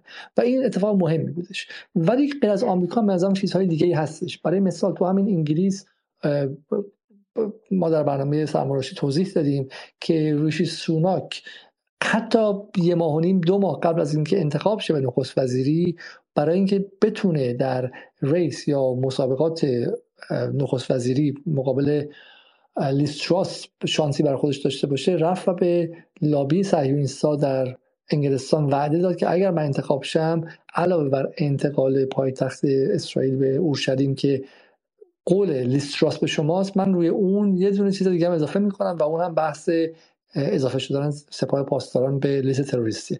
این من اتفاقا الان قبول دارم. من فکر نمی کنم که الان اروپا به معنای واحدش خواسته ای داره که الان فشار به ایران بیاره که امتیازگیری کنه. بعد به شکلی مسائل سینگولار یا تک تک رو هم در نظر بگیریم. یعنی تو هلند مثلا لابی سعودی قوی تر اون یکی لابی صهیونیستی قوی تر اونجا خواسته خودشون هم هست دعوای شخصیشون هم هست. میگم تو انگلیس ورود سپاه به لیست تروریستی بیش از هر چیزی محصول رقابت دو تا آدم بدون هر گونه اقتدار برای رهبری کشور به اسم لیستراس و روشی سوناک بود و اینکه روشی سوناک خب آدم بیشرمتری بود و این وعده رو به به داد و اونها ازش حالا حمایت کردن اگرچه پیروزم در وهله اول نشد. پس این یه, یه نکته است. و نکته دوم این که در این لحظه جدید بعید هم نیستش که حالا این فشارها افسوده و واقعا اروپا قطع ارتباط هم با ایران بکنه. یعنی میگم ما تصور نمی‌کردیم که انگلیس دو سال پیش چنین کاری کنه ولی داره می‌کنه. انگلیس حداقل می‌خواد بیا و سپاه رو در لیست تروریستی اضافه کنه. بحث بستن مرکز اسلامی در لندن هست. بحث به شکلی حتی مثلا قطع ارتباط دیپلماتیک هست. بحث فشار بیشتر روی مثلا اطرافیان جمهوری اسلامی در اینجا و غیره و غیره. و همینطور ممکنه اروپا اتفاق بیفته. و سوال اینه که اینها چه تفسیری ازشون در ایران خواهد شد؟ یعنی در ایرانی که میگم هنوز یک سال و سه ماه بیشتر از رفتن روحانی نگذشته و روحانی طلبکار میاد بیرون میگه که اگه اون زمان گذاشته بودید من برجام رو یه سره می‌کردم اطرافیانش طلبکار میان بیرون اگر واقعا فشارها بیشتر شه اگر واقعا حالا اروپا توی این تقسیم بندی ها بلوک بندی های جدید اروپا واقعا حالا شمشیر از رو بکشه. حالا واقعا خارج از اتحادیه خارج از پارلمان اروپا که فقط نقش مشورتی داره نه بعضی کشورهای اروپایی مثل هلند و غیره به تدریج به این کاروان بپیوندن. حالا بیان واقعا و سپاه رو اعلام کنم یا همونطوری که حالا اون دوستمون گفت و چند نفر دیگه گفتن فشار فشار نیابتی به ایران زیاد کنن. روی کردستان و عراق بشه که از طریق از طریق آذربایجان از طریق کشورهای دیگه فشار اقتصادی رو زیاد کنن و غیره. و این چه معنایی در ایران خواهد داشت؟ تفسیری ازش خواهد شد؟ و چه تأثیری روی توازن شکننده قوا در داخل ایران خواهد داشت؟ چون برخلاف تصور ما که گمان می‌کنیم رئیسی میاد یک دولت مقتدر تشکیل میده این دولت مقتدر چنان کارآمدی به سیستم تزریق خواهد کرد که می‌تونه حذف اصلاح طلبان و غربگرایان رو جبران کنه و بتونه از داخل جامعه هم برای خودش یارگیری کنه و از اقتصادی بهتر شه و, و اینها اتفاقا بتونن از این فشار و دعوای سی ساله بریم به غرب یا بریم به شرق خلاص شن و حداقل یه پروژه رو در سطح سیاست بین انجام بدن. یعنی وایسن محکم بگم ما به شرق میچرخیم اونقدر از این چرخش قدرت بگیرن که بعد بتونن با این قدرت اگه لازم شد پای برجام هم وایسن. ولی از منظر قدرت نه اینکه از منظر التماس و غیره. و این اتفاق تا نیافتاده. رئیسی دولت آنقدر مقتدری نبوده غربگرایان باز دارن میان و دارن به شکلی عرض اندام می‌کنن. روحانی و جهانگیری و وزرای اون زمان به جای اینکه سوراخموش خریده باشن و نگران این باشن که در دادگاه محاکمه شن و پرونده های فسادشون بیاد بالا الان در مقام طلبکار به عرصه برگشتن و از این صد روز ناآرامی در ایران هم حد اکثر استفاده رو کردن و سعی کردن برای خودشون و کانالیزی کنن. این نارضایتی ها رو به جیب خودشون بگن مردم از شما خستن و عصبانی و ما می‌تونیم فضا رو از فروپاشی کامل نجات بدیم. حالا اگر واقعا اروپا نه فقط پارلمان من دارم بحث فرضی می‌کنم. یه ماه دیگه دو ماه دیگه چند تا کشورشون بیان و سپاه واقعا توی لیست تحریم بذارن توی لیست تروریستی بذارن و فشارها افزایش پیدا کنه در داخل ایران به نظرتون چه اتفاقی میفته خب من سراغ آقای جواد. آقای جواد شما بفرمایید اول.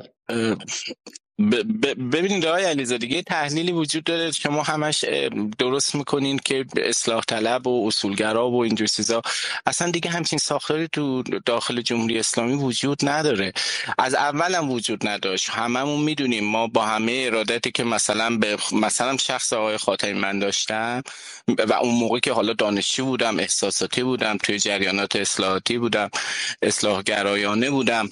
ولی واقعیت امر این بود که هیچ ساختی به لحاظ حزبی به لحاظ یک رفتار سیاسی یک کنشگری سیاسی تو ایران وجود نداشته و نداره.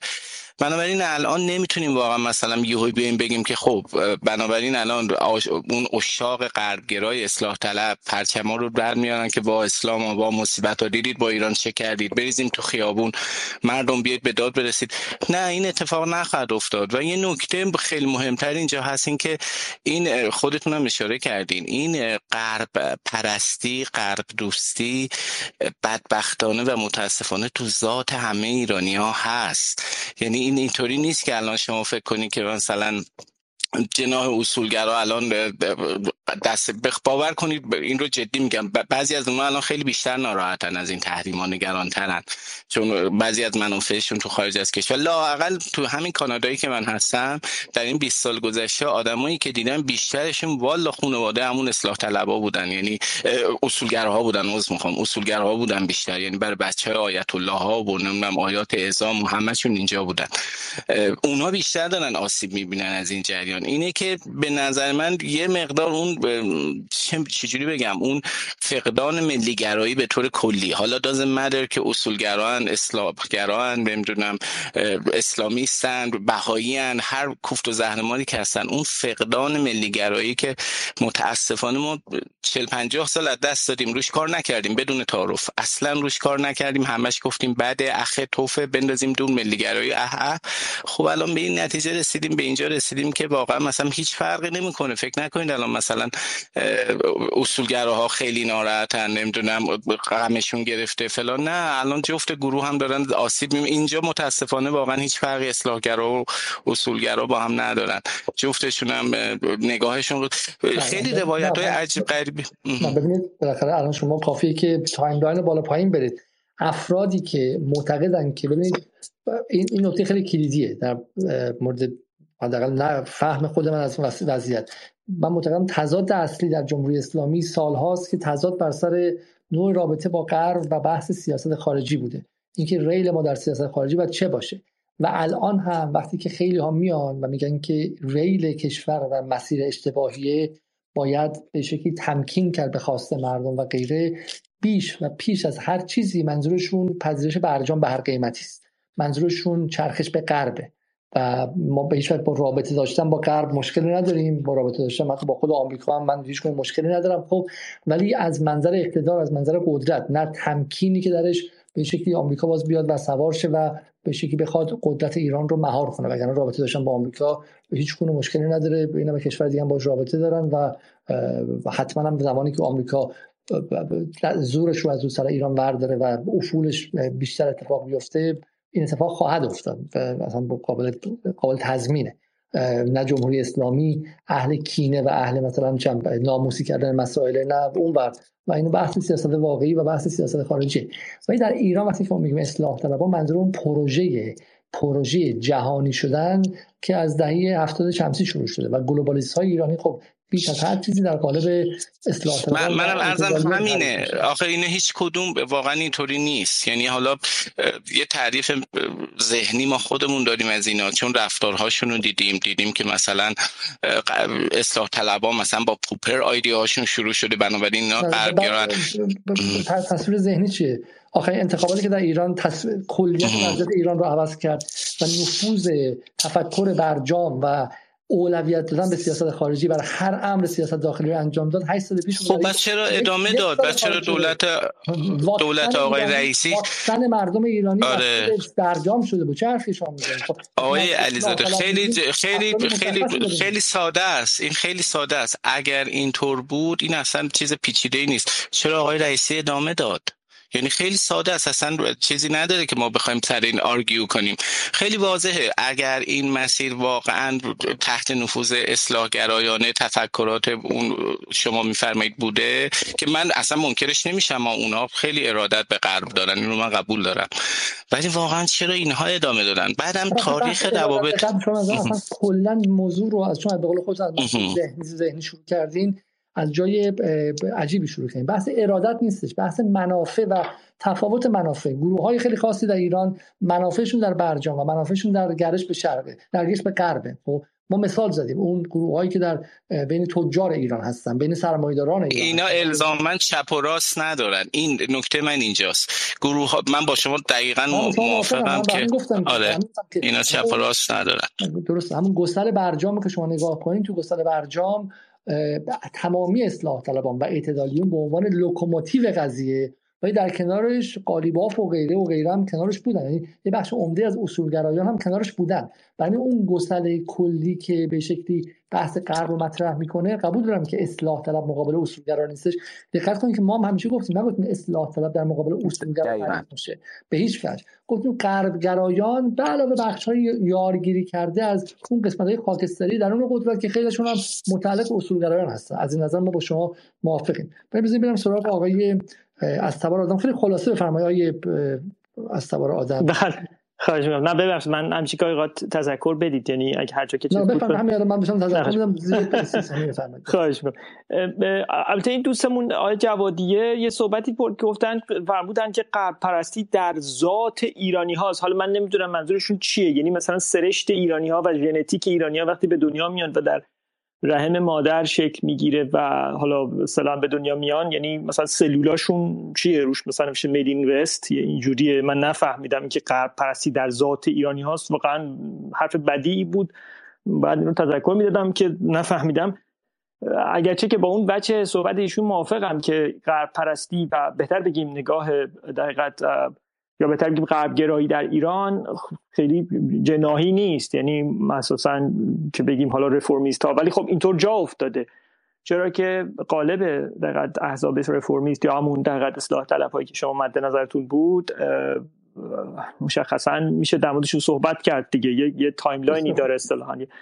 در مورد اون نکته که فرمودید من برجام به نظرم خیلی مهمه که ما یه نمونه میگم و خیلی سریع ببینید آقای علیزاده چرا باید پارلمان اروپا بیاد در حقیقت در همچین زمان اصطلاحا سرنوشت سازی حالا من البته برایش تحلیل خیلی سریع سعی می‌کنم خیلی فانتزوار عرض کنم آشیه بزنم در حقیقت. چرا باید بیاد سپاه رو این تروریستی اعلام بکنه و پس بکنه اصطلاحا یعنی تصویب بکنه این رو؟ ولی فردای همون روز خروج ایران از خروج اتحادیه اروپا از قطعنامه رو رای منفی بده.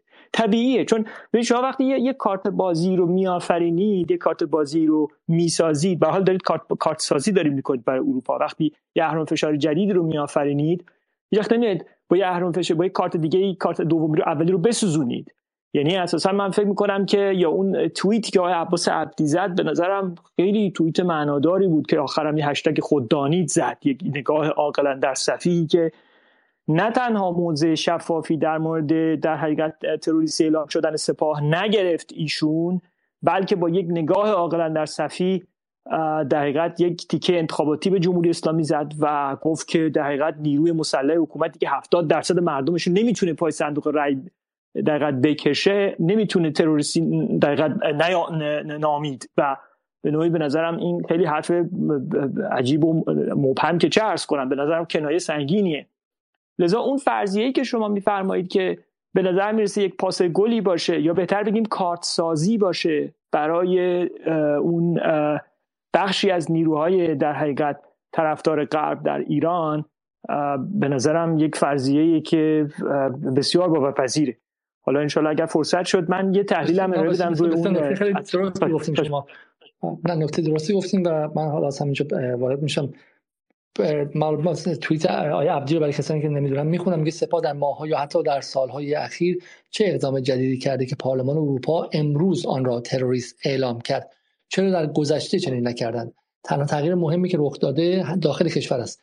نیروی مسلح حکومتی را که 70 درصد مردمش نیروی مسلح حکومتی را که 70 درصد مردمش با شور و با شور و شوق پای صندوق رای میآیند نمی‌توان تروریست نامید خود دانید. حالا من اصلا اینجا می‌خوام پل بذارم به دقیقا فروردین سال 1398 که یادتون باشه. فکرم که 20 21 فروردین بودش که آمریکا و دونالد ترامپ سپاه رو در لیست تروریستی گذاشت. اگرچه یه فضاسازی مفصل روش قبلا شده بودش در همون بی بی سی World Service برنامه Shadow Commander حدود یه قبلش فرمانده در سایه یه قبلش پخش شده بود تا اینکه از به شکلی زیاده خواهی های سپاه قدس در منطقه بگه و فضای جهانی آماده کرد و این اتفاق افتاد. اما یادتون باشه اون موقع روزنامه اعتماد صفحه اولش رو به من سپاهی هم به هشتگ من سپاهی هم اختصاص داد و تصویر بسیاری از نمایندگان مجلس اصلاح طلب و و کسانی که از دل اصلاح طلبی میمدن و گفتن که ما سپاهی هستیم و گمانم با لباس سپاه بلند شدن رفتن مجلس و و, و اعلام همبستگی کردن. این خیلی نکته جالبیه. چون دقیقا در اوج فشار حد اکثری اینا گفتن که ما کنار سپاه میمونیم. خب چه زمانی بود؟ زمانی بود که وضع اقتصادی یعنی دولت روحانی دستش در در کار در کار بود و مقصر وضعیت شناخته می‌شد. حدود هفت ماه قبل از آبان 98 داریم صحبت می‌کنیم درسته؟ 6 ماه قبل از آبان 98 داریم صحبت می‌کنیم. در اون در اون شرایط خیلی حساس اصلاح طلبها اینجا وایسن. اینجا اینجا مثل همیشه اصلاح طلبها عقب کشیدن. یعنی فرقشون اینه. تو آبان 98 اصلاح طلبها از امنیت گفتن و به شکلی حتی از قطع بالا اینترنت هم اگرچه دفاع نکردن ولی خیلی قولش سر صدا نکردن. چون دولت خودشون بر سر کار بود. این دفعه تو این صد روز به شکلی در آتش شوره قضیه دمیدن گفتن که مردم حقشون عصبانی باشن مردم نارضایتی دارن و غیره. و حالا هم که سر سپاه چه اتفاقی میفته نمیان از منظر منافع ملی و امنیت ملی صحبت کنن و بگن گور پدر دعواهای داخلی گور پدر دعوای ما بر سر ریاست جمهوری و مجلس. میگن ما رو توی انتخابات قبل بازی ندین انتخابات رفته 48 درصد دشمن هم اومده شما رو تروریستی خونده. خود دانید. انتخابات بعدی مجلس نزدیکه. ما رو بازی ندید بقیه هم از این از این بدتر هم میشه. خب و ما وای میسیم دست به سینه نگاه می‌کنیم سوت می‌زنیم و شاید به صورت ضمنی دستم بزنیم برای افزایش تنش. این نکته نکته کلیدی. حالا اون دوستانی که میگن اینجا اصلاح طلب و غیره نداریم من میگم من چون در نیروهای سیاسی شما باید نقش ونگارد یا نقش نیروی پیشرو رو نظر بگیرید. که چگونه بدن را به خودش می‌کشه. خب حالا اصولگرایان حتی اونهایی که منافعشون در برجامه و دوست دارن که برجام شکل بگیره اما جرأت چنین حرفی رو ندارن. جرأت چنین چیزی رو مستقیم گفتن ندارن. برای اینکه حداقل نوع شکلی منافعشون و جایگاهشون در ساختار قدرت طوریه که بهشون مجبورشون می‌کنه محافظه کارتر عمل کنن. محافظ کارتر عمل کنه. اگه آقای خامنه‌ای بیاد مستقیم بگه آقا چم غلط کردم با سپاه فلان کردم اونم چم دیگه بیشتر از میان و اعلام حمایت می‌کنن. حتی اگه دلشون باش نباشه حتی اگه منافعشون نباشه. اما اصلاح طلبا نه. اصلاح طلبا دارن میان و بازی سازی فعال می‌کنن. شما اگر نبینید نقش اونها رو به نظر من از فهم مختصات سیاسی ایران قافل خواهید بود. بذارم برم سراغ آقای رضا. آقای رضا در خدمت شما هستیم. سلام صدای منو دارید شما؟ بله بله صدای شما رو داریم. بفرمایید. راستش در رابطه با این مسئله که دارید صحبت می‌کنید که ممکنه کار به جنگ فیزیکی بکشه به نظر من اصلا یه همچین اتفاقی نمیفته چون ببینید شما وقتی می‌خواد وارد جنگ بشید اولین کاری که می‌کنید باید توان اقتصادی داشته باشید دیگه. اروپا که الان توان اقتصادیشو نداره. شما دیشبم با یکی از دوستان که الان 20 سال فرانسه داره زندگی می‌کنه گفت وضعیت ما الان یه طوری شده که اینجا یا باید غذا بخوریم یا باید پول سوخت بدیم پول انرژی بدیم. پس اونا وضعیتشون معلومه. وضعیت اقتصادی ما هم که کاملا مشخصه. اما اونا کاری که دارن می‌کنن من فکر می‌کنم جنگی که با ما شروع کردن الان جنگ اقتصادیشونه. یعنی الان شرایط امروز دلار شده باز قیمتش سعودیه. جنس ها تو ایران واقعا رفته بالا. و اگه, اگه فکری بالا این قضیه نشه من فکر می‌کنم اوضاع بالمون همچین خوب نخواهد شد. یعنی آینده خوبی نخواهیم داشت. مثلا منی که به عنوان یه سرباز می‌خوام برم خط یک به جنگم باید حتما عقبه محکمی داشته باشم. خیالم از عقبه راحت باشه. وقتی که عقبه خوبی نداریم خب مسلما اون جنگ هم خیلی جنگ خوبی نخواهد شد. یعنی حالا میگم جنگ به صورت فیزیکی نخواهد بود اما خب به این حالت هم دیگه حال جنگ اوکراین دیگه. همه اونا از اون طرف دارن کمک می‌کنن ما هم از برداریم کمک می‌کنیم. صحنه جنگ جای دیگه است. و به نظر من اگه جمهوری اسلامی می‌خواد فکری بکنه اگه می‌خواد کشور به باد داده نشه یه فکر جدی باید بکنه یه رفرم اساسی اقتصادی و انجام مردم از یه حالت بیان بیرون. و مطمئنا خیلی هم می‌تونی جذب داشته باشی در کنارش. وگرنه اینکه بخوای با حرف بشینیم اینجا شعار بدیم این کسایی که هستن الان فکر نمی کنم به جایی برسیم. مثلا اینکه شما یه قشری هم داری قشر اصلاح طلبی که او ایستاده و اونا به حال یارگیریاشون بهتره بیشتر مقبول ترن میون جامعه. اونا هر که حرف بزنن بیشتر مورد قبول واقع میشه. پس شما باید practical بری جلو یعنی عملی و یه کاری بکنی. آقا دسته رانت‌خوارا رو یه طوری کوتاه کن یه چیزی نشون مردم بده مردم دلشون خوش بشه. وایس هم پشت سرت که چون جنگ جهانی سوم ما واقعا الان مثلا جنگ جهانی سوم وایستادیم وقتی که مثل جنگ جهانی اول و دوم نیست که همه صف بکشن هم دیگه رو بزنن. این جنگ جهانی همه دنیا هم الان درگیره. من حرفم همینه. فقط بعض اقتصادیمون درست بشه به نظر بسیار حالا گفتن این موضوع گفتنش آسونه ولی به نظر میاد که این دوتا از همدیگه مجزا نیستن. یعنی همه این دعوای اقتصاد دعوای سیاست خارجی هم به خاطر همین قدرت همین منا... محافل اقتصادی یعنی جناهای اقتصادی در قدرت اونقدر قدرت دارن که می‌تونن جهت سیاست خارجی کشور رو هم تا حد زیادی عوض کنن. ولی نکته شما نکته درستی یعنی در این زم... در این فضای واقعا موجود عجیبه که دولت رئیسی نمیاد حداقل بین طبقاتی که می‌تونه با هزینه کمتر برای خودش طرفدار درست کنه طرفدار درست کنه. ما این رو پارسال در برنامه درباره پینوشه. گمانم در اردیبهشت سال گذشته گفتیم که رئیس همین امسال اردیبهشت امسال گفتیم که رئیسی می‌تونه برای خودش مردم بسازه. می‌تونه اصلا معدبانه می‌خوام بگی مردم بخره برای خودش. از دهک های پایین حتی کسانی که بهش رأی ندادن اگر بدونن که این می‌تونه وضعیت معیشتشون رو ثابت کنه و تا استیبل کنه با ثبات کنه می‌تونن در از پیوستن به معترضین دیگر جلوگیری کنه این قضیه رو و برای خودش یک توده حامی بسازه و به نظر میاد که نتونستن. این دعوای بین جناهای سرمایه داری در داخل دولت رئیسی دعوای خیلی سنگینیه و به نظر میاد که حالا میگم باید ایستاد و نگاه کرد. ارز ترجیحی رو حذف کردن دوباره برگردوندن و حالا به شکل ارز جهانگیری و واقعا باید دید باید دید که اونهایی که پشت این رانت ها ایستادن آیا عقب خواهند رفت. سوال همینه دیگه. دولت ضعیف و دولت ضعیف این نام‌ها من نمیگم ولی دولت ضعیف weak state دولت ضعیف توان توان عقب راندن جناح‌های داخلی و ایجاد یک انسجام داخلی در حال حاضر نداره و این چیز ترسناکی است در این لحظه بسیار کلیدی تاریخی. در این لحظه ای که میگم از بیرون که نگاه می‌کنید جمهوری اسلامی حکومت اقتدارگرای ادعایی که میشه در اپوزیسیونش. حکومت اقتدارگرایی که همه رو داره می‌گیره و میبنده و می‌زنه و غیره. بعد نگاه می‌کنید که در اجرای سیاست ساده نمی‌تونن جناهای مختلف با همدیگه به توافق برسن و حتی کسانی که از دولت و حکومت و مجلس بیرون گذاشته شدن به واسطه حالا نظرت استثفایی و غیره.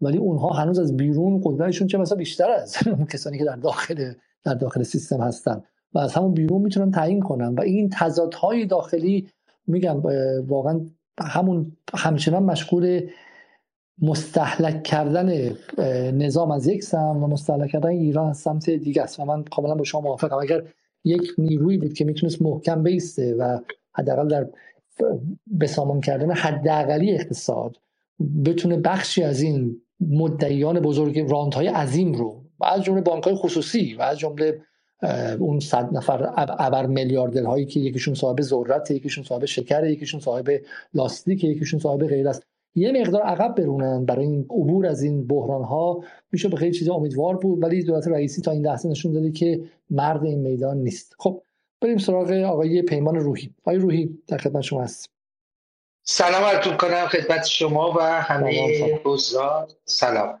من می‌خواستم همین ادامه همین صحبت شما را از زاویه دیگه با اون سوالی که دفعه پیشم کردید و تا به صلاح جناحبندی های سیاسی رو بهش رفت بدم. برداشت خود من چه در تجربه اروپا و غرب و چه به نظرم هرچی بیشتر در مورد ایران و کشورهای شبیه ایران اینه که اون جناهبندی ها و جاگیری های سیاسی در همین دوران شیفت جهانی تغییر کرده. من یه مثال می‌زنم که واضحتر باشه از سوئد.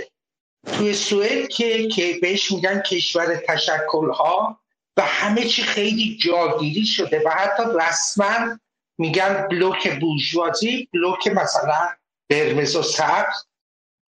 در طول بالاخص ده سال گذشته یعنی از بعد از بحران مالی و همین دولت قبلی سوئد و دولت قبلیش اگه نگاه کنید می‌بینید سوسیال دموکرات ها سبزا لیبرالا میانه ها با همدیگه دولت تشکیل میدن و چه محافظ کارا و پاپولیست های راست از اون بر و چه چپترا از این بر متاسفانه خیلی ضعیفتر به طرف به دو طرف میرن و هر دو مقابل اون چیزی که ما بهش میگیم استبلیشمنت نظام حاکم که همین گلوبالیسم نولیبراله موضع می‌گیرن حالا از زوایای مختلف. الان توی آمریکا همین جمهوری خواه و دموکرات ها رو یه اصطلاحی هست به نام یونی پارتی تک در واقع توی یه سری زمینه ها ما رستاخیز داریم. یعنی سر بودجه دفاعی مسائل امنیتی و یه سری مسائل یه سیاست های معینی که پیش میره هر دو بهش رأی میدن حرف راجبش نمی‌زنن. این مسئله تو اروپا تازه داره و به خصوص با همین جنگ اوکراین تمام فشار آورده میشه که این کار اتفاق بیفته. یعنی مثلا موزگیری که یک از دوستان به درستی اشاره کرد رهبر حزب سبزای آلمان حزب سبزای آلمان زمانی رادیکالتر از حزب سوسیال دموکرات و چپا بوده.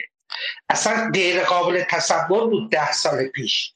چنین موزگیری اونم به این شدت نه راجع به ایران. ایران که دیگه سوم چهارمیش راجع خود اروپا تا بره مثلا پیش زنسکی بشینه بگه هرچی من اصلا رای من مهم نیست چی فکر بکنن تو آلمان. ما باید اوکراین پیروز کنیم. این یعنی ایران هرچی بیشتر تو عرصه سیاست خارجی با عضویتش تو شانگهای بعدا امیدواریم بریکس و و و به سیبل سوم جهانی تبدیل شده بنابراین ما به نظر من به سمتی میریم که قبل به جایی برسه که تعیین تکلیف کنه. البته به همین نکته که شما میگید رفت داره یعنی دعوای اصلی که خود من خطا کردم در مورد تشخیصش که آیا دعوای اصلی و تضاد اصلی که جامعه ما بین استبداد دینی و دموکراسی اونم با تعریف غربیش که همه می‌شناسیم اینطوری نیست. دعوای اصلی دعوای اقتصاد سیاسی همونطور که شما گفتید. یعنی ما توی ایران هم یه پروسه طی کردیم. که بخشی از اونایی که اصلاح طلبای دو خردادی بودن و اصولگراهایی که به این اقتصاد سیاسی حالا به قول شما با اشکال مختلف و بیان مختلف وصل می شدن به همون یونیکار یعنی اونایی که تمام تلاششون رو می‌کنن که حتی رابطه با غرب و من در میون چپا دیدم میگن برای تقویت دموکراسی در داخل لازمه. یعنی هم توجیه دو طرفه داره. برای اونایی که سیاسی و منافعش بهش رفت داره. این رابطه رو می‌خواد ها میگن نه ما این را داشته باشیم که به دموکراسی در داخل برسیم. و این دوتا با هم رفت و برای همینه که به نظر من ریل گذاری که الان صحبت شد یا این جراحی اقتصادی جدی تعیین کننده است برای ما توی دو سال آینده.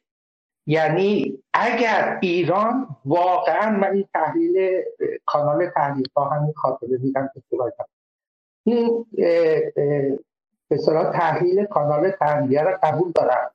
که با یک سری سیاست های اقتصادی ما می‌تونیم حتی رشد اقتصادی خیلی خوب در زمان رکود جهانی اقتصادی داشته و به نظر من اگه کشور ما رو ریل دور شد آقای شد؟ نه صداتون دور شده خود صفحه و دور شد آه دور شد آه. الان نزدیکتر بهتره درست آه. بعد من فکر می‌کنم تو دو سه سال آینده اگر این تحول رخ بده ما با جهش اقتصادی رو هستیم ولی یک سوال از شما و حضار دارم آیا این این تغییر این ایستادگی در مقابل این قدرت اقتصادی حمایت قرب مستقیم و غیر مستقیم. بدون یک جنبش جدی مطالباتی از پایین بدون حمایت تشکل ها و در واقع به راه انداختن اونا فقط به اتکای تغییر در بالا امکان پذیر هستن. یعنی ما فکر می‌کنیم بهش امید داریم یا نه باید تلاش بکنیم اتفاقا جنبش برای اون تغییر را درست عکس این چیزی که الان هست. یعنی جنبش و حرکتی در جهت تغییر غیر اقتصادی با تمرکز فکر متفاوتی از آن چیزی که امروز پروپاگاندای شدید. تمام. بسیار عالی. خب نکته خیلی مهمی گفتین آیه روحی به نظر من اصل قضیه.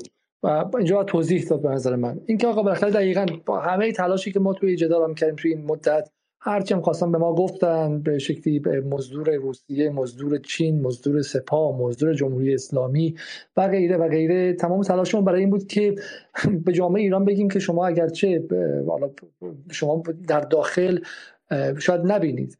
برای اینکه فضای رسانه‌ای داخل بسته است و و همینطور هم شما محاصره شدین توسط این رسانه های بیرونی. ما که بیرون هستیم و شاید این شانس بهتر داشته باشین از بیرون به شما میگیم که دنیا داره یک اتفاق توش میفته به اتفاق مهمه. اگر شما محاسباتتون اینو در نظر نگیره خطا می‌کنید. همونطور که اگر سال 1988 ما شانس داشتیم و نسل پدرانمون یکی به ما میگفتش که دنیا داره عوض میشه. ممکنه که یه سال دیگه از شوروی خبر نمونده باشه. جمهوری اسلامی انقدر تو باغ نبود اون موقع که ایالات متحده چاوشسکو رو دعوت کرد ایران. چاوشسکو از ایران که رفت اعدام شد. و بردنش بالای دار. یعنی اصلا حواسش نبود تو دنیا داره چه اتفاقاتی میفته. و محاسباتش هنوز بر اساس محاسبات جنگ سرد بود.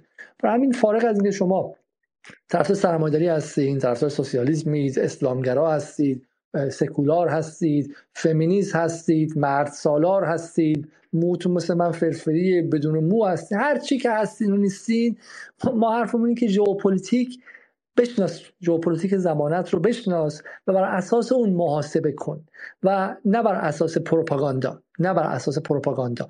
الان توی اروپا به مردم عادی به شهروندان عادی دارن پروپاگاندا میفروشن. این داستان اوکراین و غیره و غیره که برای آزادی داریم میجنگیم اینا پروپاگانداست.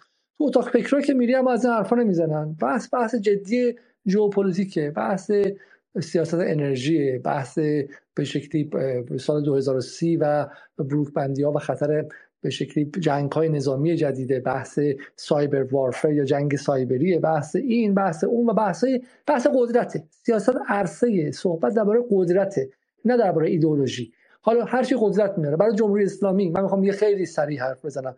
برای جمهوری اسلامی ارزش های شیعه می‌تونه قدرت بیاره تو منطقه یارگیری براش بیاره از عراق و لبنان و غیره براش به شکلی سرباز و مدافع و حامی بیاره. برای آمریکا ارزش های لیبرالی و حقوق بشر و طرفداری از حقوق همجنسگرایان و queer politics و غیره و غیره.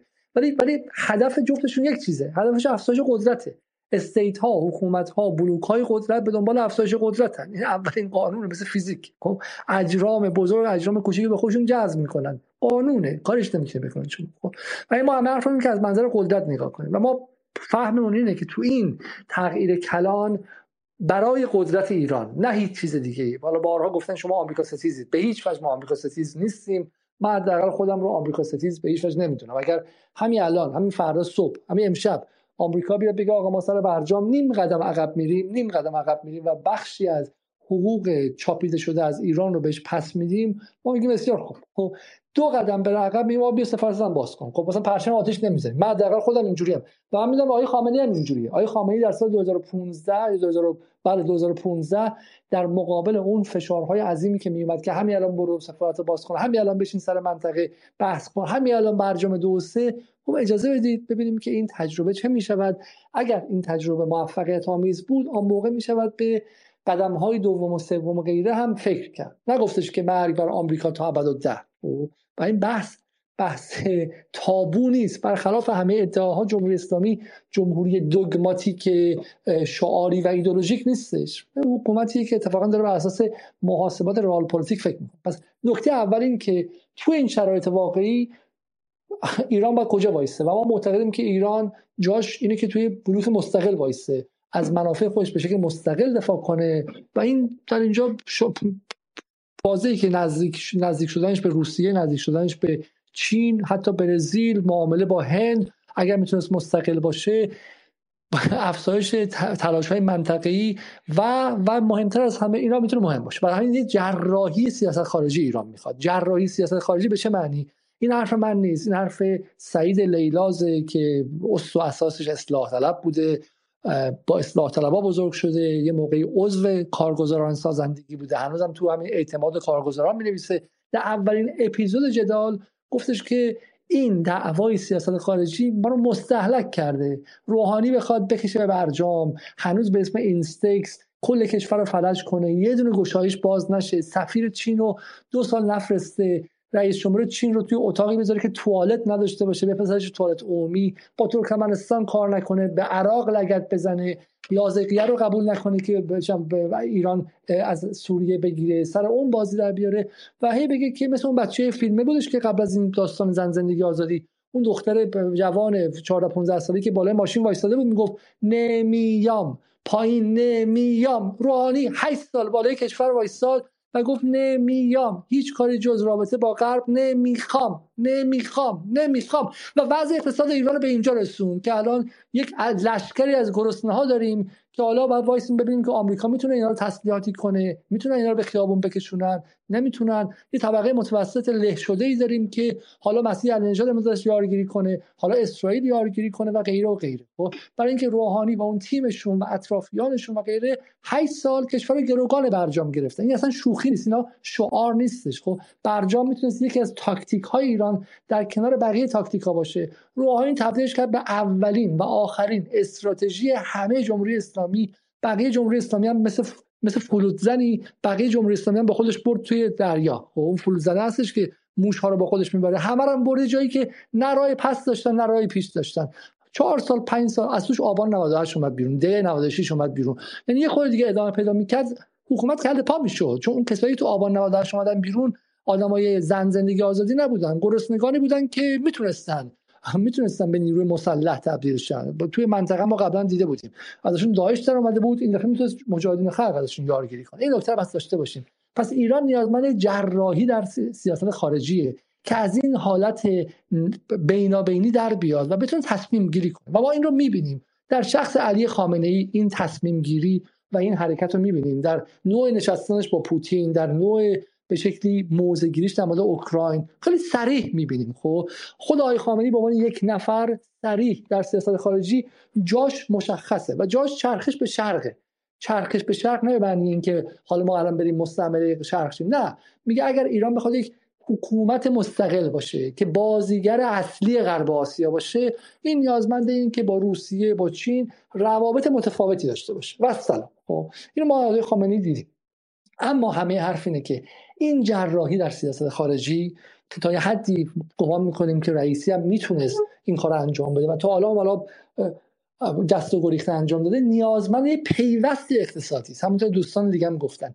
این بدون یک جراحی اقتصادی نمی‌تونه انجام شه. و اون جراحی اقتصادی از اون شکلی که مخبر و میر کاظمی میگن خیلی فرق خب؟ اون جراحی اقتصادی که به خونریزی و مرگ مریض ممکنه بیانجامه. خب؟ اون جراحی اقتصادی نه. جراحی اقتصادی به معنای اینکه بتونی قرارداد اجتماعیت رو با انبوه های جامعه با انبوه به شکلی طبقات پایینی و محروم و همینطور طبقه متوسط فقیر شده بازنویسی کنی. این این قرارداد اجتماعی دیگه کار نمی‌کنه. این قرارداد اجتماعی هیچ افقی از آینده توش نیستش.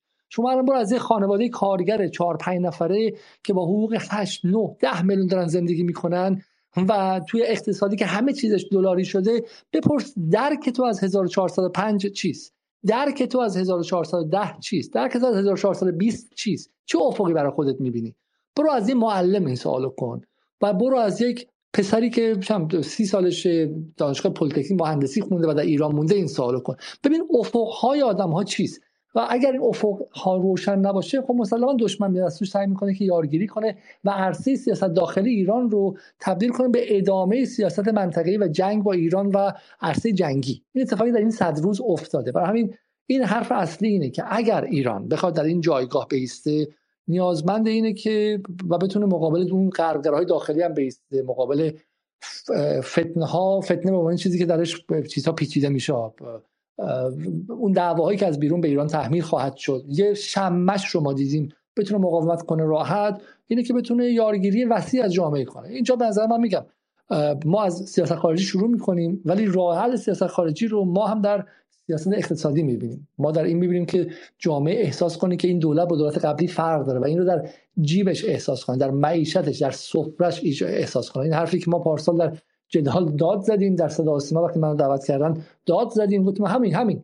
مردم رو بهشون احساس بدین که سفرتون عوض شده و این اتفاق ما نمی‌بینیم. مردم هر هفته دارن احساس می‌کنن که فقیرتر شدن. و این اگر احساس کنن فقیرتر شدن بعد به شکلی حالا تروریستی اعلام شدن سپاه و غیره و غیره انجام میشه. برای همین برای برای این دوره بسیار پیچیده. به قول خود آقای خامنه ای آینده های پیچیده و دشوار. برای عبور از این آینده های پیچیده و دشوار که می‌تونه ایران از در پایان تونل یک ابر نه یک ابر قدرت منطقه‌ای تنها ابر قدرت منطقه باشه اما برای عبور از این شما نیازمند حمایت عمومی فراوانی هستید. خب اینجا اون نیرو و اون مؤلفه داخلی که برای شما حمایت سازی می‌کرد و امکان ایجاد اجماع اجتماعی داشته یعنی بخششون به اسم اصلاح طلبان یا اعتدالیون یا اون بخش ها اونها میگن ما کار نمی‌کنیم. ما باید باجمون رو بگیریم رشوهمون رو بگیریم و الان اصلا نه فقط کار نمی‌کنیم در جهت خلاف کار می‌کنیم. ما به شکلی ضمنا طوری فضا رو میچینیم که سپاه اصلا خود تروریست هاست. مردم هم مقابلش بیستن سپاه دلیل فقیر شدن مردم و غیره. و شما رو اون نمی‌تونه حساب کنیم و همین خیلی ساده بخوام بگم رئیسی چاره ای نداره. حالا رئیسی هم نباشه. ما میگم با رئیسی هم عقد اخوتی که نداریم که من خودم به رئیسی رأی ندادم.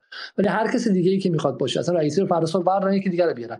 ولی هر کسی که مسئول اجرایی جمهوری اسلامی هست وظیفه داره که ارتباط مستقیم یعنی عملا پاپولیزم. خب ارتباط مستقیم بگیره با توده های عظیم مردم.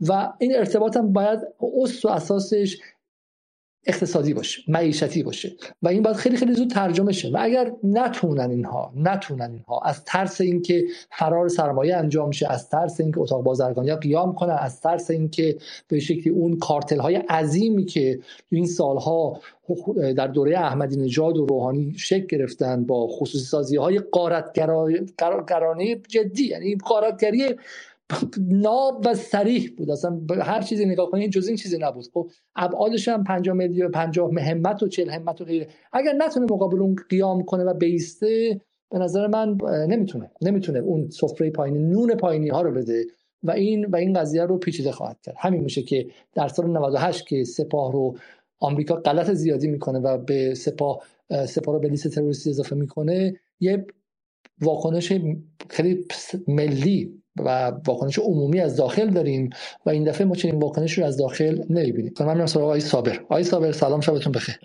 سلام. عرض ادب ارادت خدمت شما جناب آقای علیزاده خانم نصر آبادی و بقیه عزیزان و بزرگواران. من خب دفعه اوله که روی اسپیس توییتر میام البته توی کلاب‌هاوس در خدمت شما بودیم و همیشه استفاده کردیم. ببینید ذیل صحبت هایی که حالا شد در ادامه من یه نکاتی رو خیلی مختصر می‌تونم بگم چون هر کدوم از این بخش رو باز بشه ساعت ها شاید راجع بهش بشه گفتگو کرد. به خدمتتون عرضم که شرایطی که الان جمهوری اسلامی ایران درگیرش هست خب میشه گفتش که فقط مختص به همین زمان حال نبوده. ما در تقریبا میشه گفتش که از بعد از انقلاب دچار بحران های متعددی بودیم و خب این بحران ها رو هم پشت سر گذاشتیم. خب اینها میشه گفت یک نمونه ای از همون بحران ها هستن ولی یه مقداری با شدت بیشتر با حجمه کشورهای بیشتری با مخصوصا سلاح پیشرفته ای که اینها در دستشون دارن و سلاح رسانه که دقیقا با ذهن و به نوعی میشه گفتش که اندیشه انسان ها سر و کار دارن و به هر سویی که می‌خوان این به هر حال اندیشه انسان ها رو می‌تونن ببرن و القا بکنن اون اعتقادات پوشالی و پوچ رو. جمهوری اسلامی مسیر سخت دشواری رو در پیش داره. ولی خب توی این مسیر میشه گفتش که برگهای برنده ای هم داره. اتحادیه اروپا بعد از اتفاقاتی که بین روسیه و اوکراین افتاد و الان شما دارید می‌بینید اوکراین داره تبدیل به یک انبار ضایعات میشه. انبار ضایعاتی که فقط از حجمه سلاحایی که داره فرود میاد روی این کشور و اینکه خب هر چقدر اینها شدت می‌گیره به نوعی میشه گفتش که شدت فشارهای جامعه بینالمللی مخصوصا غرب و اروپا که الان بیشترین آسیب رو داره می‌بینه روی جمهوری اسلامی ایران بیشتر میشه. خب این تحریم سپاه و این قطنامه ای که اینها صادر کردن هم که البته من فکر کنم که به اون شکل کارایی نداره چون اگر به اون سمت و سوی سخت کردن این ماجرا برن واقعا فکر می‌کنم که برای خودشون زیانهای بسیاری بتونه به بار بیاره. این رو هم من زیل همون جنگ اوکراین می‌تونم تعریفش بکنم. چون با این بحرانهای داخلی که برای ما ساختن شما عملا می‌بینید که افرادی از با دیتاهای غلطی که ناتو به اینها داد افرادی از سرویس های اطلاعاتی دنیا توی گسیل شدن به جمهوری اسلامی ایران و دستگیر شدن و به نوعی میشه گفتش که جمهوری اسلامی ایران پا رو الان گذاشته روی سرویس های اطلاعاتی مخصوصا منشه اینها که میشه گفتش که انگلیس هستش و خب تو این حوزه اینها بازی رو باختن. یعنی هر جوری که شما حساب کنید اینها با تمام قوا حجمه کردن تا کموله تا توده ها تا سازمان مجاهدین هر کسی که شما فکر بکنید هر سیاه لشکری که شما فکر کنید از اخشار فقیر و کم سواد جامعه استفاده کردن به جهت اینکه شرایط ایران رو فکر می‌کردن به خاطر مسائل بحران های اقتصادی که هستش می‌تونن خیلی راحت لیدری کنن و به سمت سویی ببرن که ما به سمت جنگ های داخلی بریم و به این نوع می‌تونن منطقه رو دوباره دچار یک بحرانی بکنن. جمهوری اسلامی ایران کار سختی رو در پیش داره. یکی از اونها این هستش که بتونه داخل کشور رو کنترل بکنه. یعنی تسلطی که روی این غربگراها و افراد غرب زده و کاملا خود باخته که از همیشه بودن توی سیاست جمهوری اسلامی ایران رو داشته باشه. دومین نکته این که تو عرصه اقتصاد که واقعا سخته. چون ما این رو باید از سالهای خیلی دور به هر حال تخمش رو میکاشتیم که به جایی که توی این نقطه ای که الان هستیم حداقل بهره برداری رو بتونیم داشته باشیم. که متاسفانه ما برخلاف اون مسیری که باید می‌رفتیم به همون سیاست خام فروشی و اینکه همیشه ما وابسته باشیم به تکنولوژی به ارزهای دیگه اون سیاست رو داشتیم و به این نقطه رسیدیم که ما واقعا درگیر هستیم. نکته بعدی این که توی بحث منطقه‌ای ایران درسته دست بالا رو داره توی منطقه حضور داره ولی باید به شدت مراقب باشن دستگاه نظامی نهادهای امنیتی که تا می‌تونن اگر بحرانی قرار شکل بگیره این بحران رو از مرزهای ما دور بکنن که ایران رو که به حال خواسته اینها هستش که ایران وارد این یک جرقه ای بشه یک جنگی بشه یک درگیری بخواد بشه. حتی اگر خیلی کوتاه حتی اگر شما بگید یک بخشی از باید جلوگیری بشه که وارد این بازی و سناریویی که اینا دارن ترسیم می‌کنن ما نشیم. برکای برنده ای هم که حالا ایران داره همون قدرت نظامی که تو منطقه هست بازوهای قدرتی که توی کشورهایی که مثل سوریه و عراق داره. بحث مهاجرانی که هستش تمام اینها رو من فکر می‌کنم که قطعا وقتی ما بررسی می‌کنیم و توی ذهنمون داریم قطعا طرف اروپایی و غربی هم به اینها فکر می‌کنه. به هر حال شرایط شرایط پیچیده ای هستش و به نوعی مثل یک بازی شطرنجه.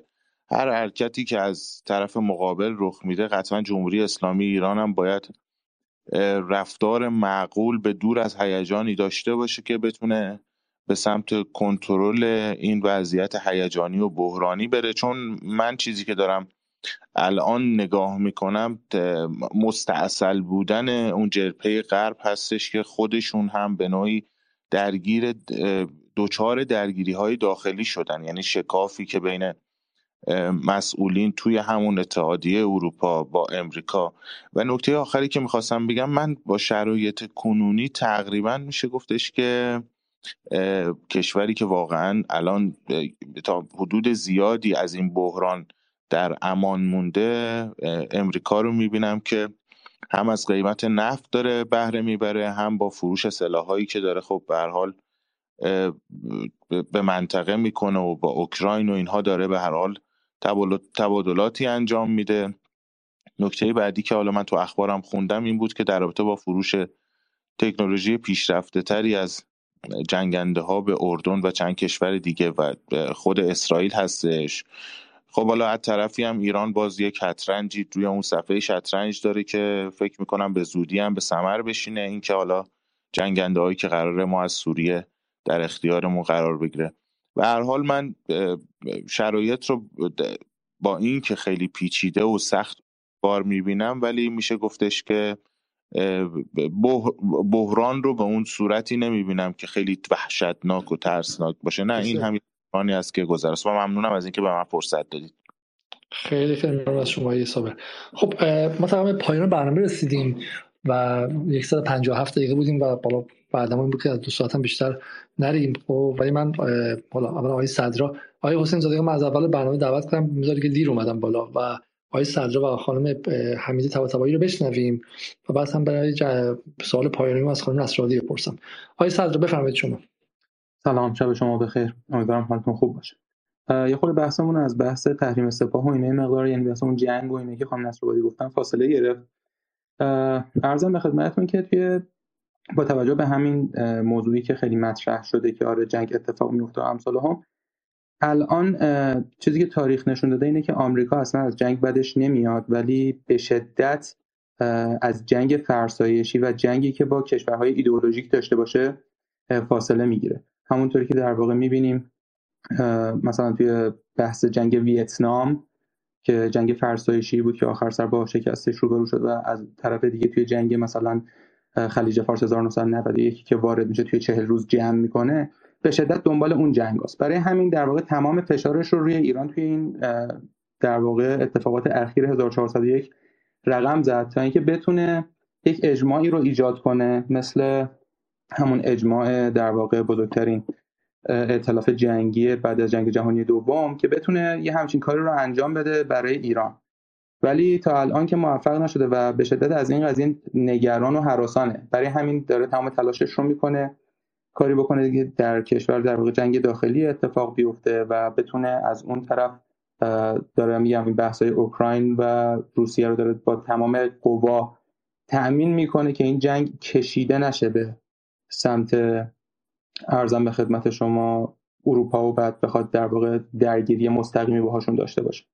حالا میگم خیلی می‌خوام کوتاه صحبت کنم. این از این قضیه در مورد بحث اصلاح طلب ها و در واقع جنگ قدرتی که وجود داره و این رو از ابتدای این اتفاقات سال 1401 شاهدش بودیم خیلی میشه مفصل در موردش صحبت کرد. اتفاقاتی که از همون ابتدا آقای شریعتی و آقای عبدی و امثال هم رقم زدن و نکاتی که در واقع آقای حجاریان در موردش حرف زد که خودتون هم اسپیس های مختلفی در این خصوصا رفتید. ولی به نظرم یک مقاله دیگری میطلبه برای این صحبت ها و همین نمی‌خوام بیشتر از این وقتتون رو بگیرم. ممنونم ازتون. بسیار ممنون از شما که اینقدر مختصر صحبت کردین. خب خانم هم که رفتن. آقای حسین زادگان می‌تونین شما اگر میگم چون من قبلا شما رو دعوت کردم و دیگه این بحث رو میبندیم اگر می‌تونین شما مختصر صحبت کنید که سراغ شما بیام وگرنه برم سراغ خانم نصرآبادی بله سلام علی زاده می‌تونم صحبت کنم. بفرمایید در خدمت شما هستیم. ببخشید من چون شرط صحبت نشدم باید جابجا می‌شدم. اولا سلام عرض می‌کنم خدمت همه دوستان. من صدام خوب میاد؟ عالی صدای شما شما متشکرم. من مطلبی که می‌خواستم بگم و تو ابتدای برنامه کار صحبت نداشتم این بود که تحریم سپاه چند تا هدف داره به نظر من. اولیش این هستش که این پالس رو با اون بخشی از جامعه که همش دنبال اینه که یه اتفاقی رو ببینه که هنوز این انقلاب تموم نشده. مثلا هنوز داستان ادامه داره. هر روز دنبال یه سوژه هستن دیگه. یه روز مثلا بحث وکالت میده همون مطرح می‌کنن. یه روز از, از هر چیزی سعی می‌کنن یه سوژه ای بسازن. خب دوست داره که مثلا به اون بخش از جامعه مثلا بگه که آقا ببین ما حواستمون هست مثلا سپاه اگه حقوق بشر رو مثلا نقض می‌کنه ما پشت شمایی از اون بر داره سعی می‌کنه این پادش رو بده که آقا ببین مثلا همونطور که آمریکا سپاه تروریستی اعلام کرد و بعدش مثلا ترور شهید سلیمانی مثلا اتفاق افتاد اروپا هم الان اومد پشت این داستان. یعنی سایه جنگ کماکان بر سر ایرانه. خب در واقعیت سایه جنگ بر سر ایران نیست به دلیل قوی بودن ایران از لحاظ نظامی. اما اون دوست داره که تو اون بخش طبقه متوسط اینو القا بکنه که آقا سایه جنگ همچنان داره بیشتر و بیشتر میشه دایره داره تنگ، تنگتر و تنگتر میشه و از اون برم دوست داره کسایی که دوست دارم مثلا برگردن ایران یا یه سرمایه گذاری بکنن اونا رو بترسونه شرایط رو غیر عادی نشون بده. و من میگم من تو همین چند روزی که مثلا با مردم عادی صحبت می‌کردم همین چند روز پیش یک تعمیرکاری که اومده بود خونه ما همش می‌گفتن چی میشه؟ آینده مثلا داره به چه سمتی میره؟ خب مثلا اونا خیلی هاشون حالا تحلیل شبیه ما رو مثلا لزوما ندارن دیگه. مثلا نگاه کنم ببینن آقا چیز جدید نیست بحث تحریم سپاه یا مثلا پیشنهاد بردن به سمت لیست تروریستی. اونا مثلا فکر می‌کنن خبریه. مثلا ممکنه اتفاقی پیش بیاد. مثلا دلار گرون بشه طلا گرون بشه یا مثلا ناامنی به وجود بیاد در سالهای آینده. این عدم توانایی تصمیم برای آینده و این مبهم نگه داشتن شرایط به صورت کاملا مصنوعی. یعنی با استفاده از هشتگ ترند کردن توی توییتر بگیرید تا سوژه کردن و بزرگ کردن تمام سوژه‌ای که اساسا خیلی بیمعنی هست. ولی اینا رو جدی نشون دادن باعث میشه که یه بخشی از طبقه متوسط دائما به این گزینه فکر کنه که آقا دیگه ایران جای زندگی نیست دیگه این کشور درست بشو نیست. باید از ایران مثلا مهاجرت کرد. اگه دانشجویی باید کلا مهاجرت کنی. اگه مثلا سرمایه داری باید بری چه می‌دونم ویزای از طریق سرمایه گذاری بگیری. اگه می‌خوای کار بکنی تو ایران کار بکنی به جایی نمی‌رسی. مثلا باید مهاجرت کنی هر شغلی که داری مثلا بری کانادا اون ور این ور. دوست دارن که این فضای ابهام همچنان باقی بمونه. من از این بودش رو بیشتر دارم بهش نگاه می‌کنم.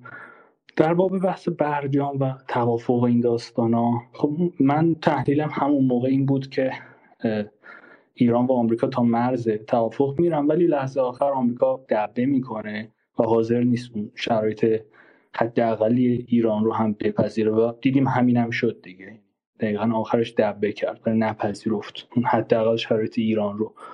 و این تمام این 120 روز که حالا تو یک ماه خورده اخیرم خبر خاصی نبود.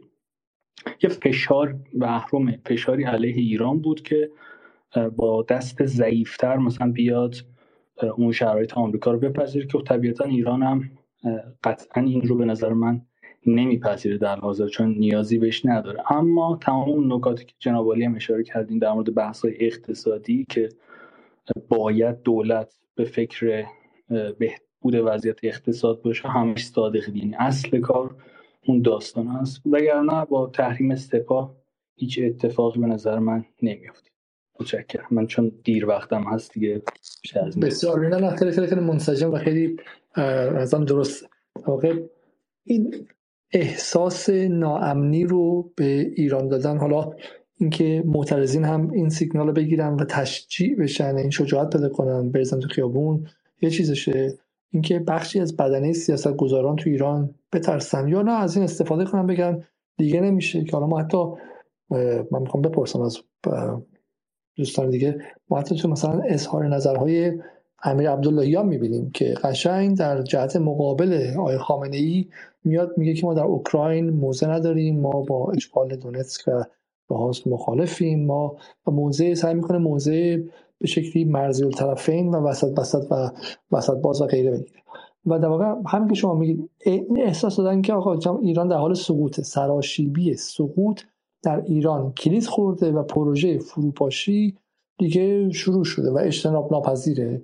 دیگه سپاه رو هم بردن و غیره. و بعد ما میایم باز می‌کنیم پرونده رو و نگاه می‌کنیم که چی بوده و اهمیتش چقدر بوده. بعد اهمیتش واقعا باید بپرسیم آیا بیشتر از اون اعتصابای سراسری که اپوزیسیون در این ماه ها به وجود آورد. اهمیتش مثلا بیشتر از اکسیون هایی که تو این صد روز هر کدومش که انجام می‌شد. من با خیلی از دوستان در داخل صحبت می‌کردم می‌گفتن حالا ببینیم که چی میشه این شاید واقعا یه اتفاقی بیفته. و به قول معروف از مردم نمایی به انقلاب نمایی رسیدن و حالا از انقلاب نمایی اتحادیه اروپا در ابعاد وسیع داره به جنگ نمایی می‌رسه. و یه نقطه خیلی مشخص هم میگم پاسکاری خیلی اعلا کرده با غربگراها اگه یادتون باشه حسن روحانی بارها گفت که برجام هیچ کاری نکرده باشه سایه جنگ رو از روی ایران دور کرده. و حالا قدم اول سپاه و تروریستی اعلام کردنش از طرف انگلیس هلند کشور اون کشور.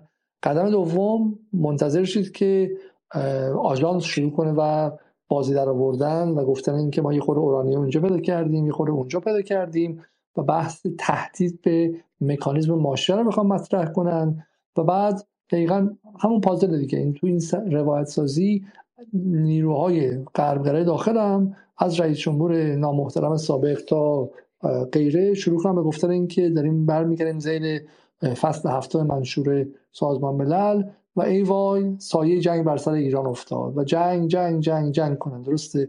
و اینها با هم دیگه قشنگ تلفیق میشه. و شما خیلی خیلی نظرم درست گفتید و از این نظر اتفاقا وظیفه ما که حالا هم صدای چندانی هم نداریم ولی خودمون رو نیروی مقاومت رسانه‌ای مردمی مستقل میزونیم اینه که دقیقا مقابل چنین روایت سازی هایی بیستیم. و نشون بدیم که حالا جنگی در کار نیستش و وضع ایران هم اگرچه زندگی عادی بخش های زیادی از مردم محروم سال هاست که خوب نیست سال هاست ولی به خاطر مسائل داخلیه و به خاطر اینکه واقعا کسانی که وظیفهشون دفاع از معیشت و سفره مردمی کارشون انجام ندادن و نتونستن این گروه های عظیمی که رانت و ثروت دارن می‌گیرن و عربده کشی هم می‌کنن و بچه هاشون تو تورنتو مرگ بر جمهوری اسلامی هم میگن بتونه جلو اونها رو بگیره و اینها رو مهار کنه. مثلا اونه. ولی ولی وضع به خاطر حرف های سپاه و غیره در حال سراشیبی نیست و این روایت رو decode کنیم رمزگشایی کنیم و این دروغ رو بهشون بدیم. اگه باشه سال 97 به بعد هم یک روز در میون در باز خیلی وسیع نیویورک تایمز واشنگتن پست از اون ور و بی بی سی و اینترنشنال از این ور می‌گفتن که ناو هواپیما بر نیم متر به چپ چرخید هواپیمای به 52 به سمت غرب آسیا در پرواز است. آمریکا 25 چه می‌دونم موشک قاره پران خودش رو به سمت چه می‌دونم 26 درجه شمالی چرخون و غیره. و این سایه جنگ سایه جنگ سایه جنگ. اون موقع آقای خامنه‌ای یه جمله خیلی مهم میگفتش که مثلا محصول شعار نبود. محصول خروجی تحلیل قوای واقعی بود. و این بود که جنگ نمی شود مذاکره نمی کنیم سال 97 قمانم این گفت. و نشد. دیدی که جنگ نشد. یعنی حتی وقتی ایران به عین الاسد زد جنگ نشد. الان هم همینه. جنگ نخواهد شد. این محصول توازن قوای واقعی در منطقه و فراتر از اونه. ایران ابزاری داره که جنگ نمیشه. برای همین تنها جنگی که میشه همینه که در این صد روز دیدیم که از مرز کردستان و عراق تبهکار بفرستن تو مجاهدین خلق فعال شن. سلبریتی که از اوج شیش ماه پیش پول گرفته. اون سلبریتی که از شبکه نسیم متعلق به سپاه یه ماه پیش پول گرفته. 20 میلیارد 30 میلیارد گرفتن برن تو پازلی که مجاهدین خلق رو تطهیر کنن. اینجور جنگ پیچیده هیبریدی انجام خواهد شد و ما تازه واردش شدیم خب؟ ولی اون جور جنگ نظامی به شکل قدیمی و سنتی و کلاسیکش در این کشور نخواهد شد و هنوز ما هنوز در اون فازی هستیم که خامنه ای گفت. جنگ نمیشه و مذاکره نمی کنیم اون فاز هنوز تموم نشده. دقت کنید که اون فاز هنوز تموم نشده و اون حرف هنوز صدق داره در این وضعیت فعلی. برای اینکه قوای واقعی نظامی ایران فرق نکرده. آیا از تبار آدم شما می‌خواستین چیزی بگید؟ بفرمایید. نه خواهش من من فکر کنم این صحبتی که وحید گفت یک می‌خواستم یک چیزی بهش اضافه کنم که به نظرم حالا رسید خیلی شاید مهم باشه. ما یه کانسپتی داریم یه مفهومی داریم در رسانه به اسم در حقیقت حالا ترجمه فارسیش رو بگیم فراموشی اجتماعی یا فراموشی عمومی social amnesia یا public amnesia یه مثال خیلی سادهش رو بخوام بزنم که ما ایرانی ها باش همذات پنداری داریم. شما فرض کنید دلار سی هزار تومنه و یهو این دلار سی هزار تومنی میشه یک دلار چهل پنج هزار تومنی. و این دلار 45 هزار تومانی ما ایرانی ها رو نگران می‌کنه و بعد از یک هفته این دلار دقیقا 45 هزار تومانی میشه 40 هزار تومان یعنی شما از 30 هزار تومن بعد از یک ماه و اون تنش هایی که در ذهن ایرانی ایجاد شده و نشسته و رسوب کرده شما رضایت می‌دید به دلار 40 هزار تومانی درست؟ یعنی از یک وضعیتی در وارد یک وضعیت فاز وضعیت جدیدی میشید که ناخودآگاهانه اصلا احساس نمی کنید که باید ناراحت باشید. نقطه اولیتون به نظرم یکی از کارکردهایی که حوادث اخیر داشت و علل خصوص این صحبتی که وحید کرد که من حالا این هم بهش اضافه می‌کنم که وحید عزیز اون اختلافی که در یعنی بهتر بگیم اون تردید و بذر تردیدی که اون سمپاشی که داره انجام میشه در سطح جامعه یه بخش زیادیش هم به نظر میسه تو طبقه تصمیم گیره مشاورین سطح بالای جامعه ماست. همونطور که کردم یک مقاله که کارنگی کار کرده اشاره می‌کنه حتی از اسم میاره از اشخاصی که به نظر می‌رسه در طبقه سیاستگزار و تصمیم ساز جمهوری اسلامی دچار تردید شدن که به کدوم سمت برن و باید این تردید درش دمیده بشه. این سوشال امنزیا به نظر می‌رسه در مورد این غربگرایان ایرانی که در مورد صحبت کردیم هم داره به نظر می‌رسه این کارکردهایی که وحید گفت اینجا هم اصطلاحا کار می‌کنه. به این معنا که شما یک همونطور که آقای علیزاده گفتن جناب گفتید ما یک دولتی داشتیم با یک اصطلاحا گفتمانی آمد. هشت سال اون گفتمان رو تست زد. حتی بخش از حاکمیت این فرصت رو بهش داد. تعبیری که رهبر جمهوری اسلامی به عنوان عبور از خط قرمز تعبیر کرد. و دوچار یک ورشکستگی شد. یعنی نتونست اونجوری که باید در حقیقت جامعه رو با خودش همراه بکنه.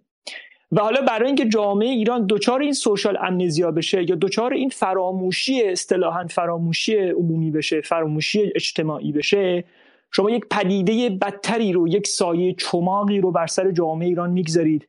میگید که دیدید آلترناتیو آلترناتیو راهی جز جنگ نیست. دیدید آلترناتیوی که شما مد نظرتون هست چیز نیست. پس رضایت می‌دید و کلا فراموش می‌کنید که اساسا اون گفتمان یک بار در جامعه شما تست شده و چه تبعاتی داشته و چه ورشکستگی رو ایجاد کرده. خیلی متشکرم.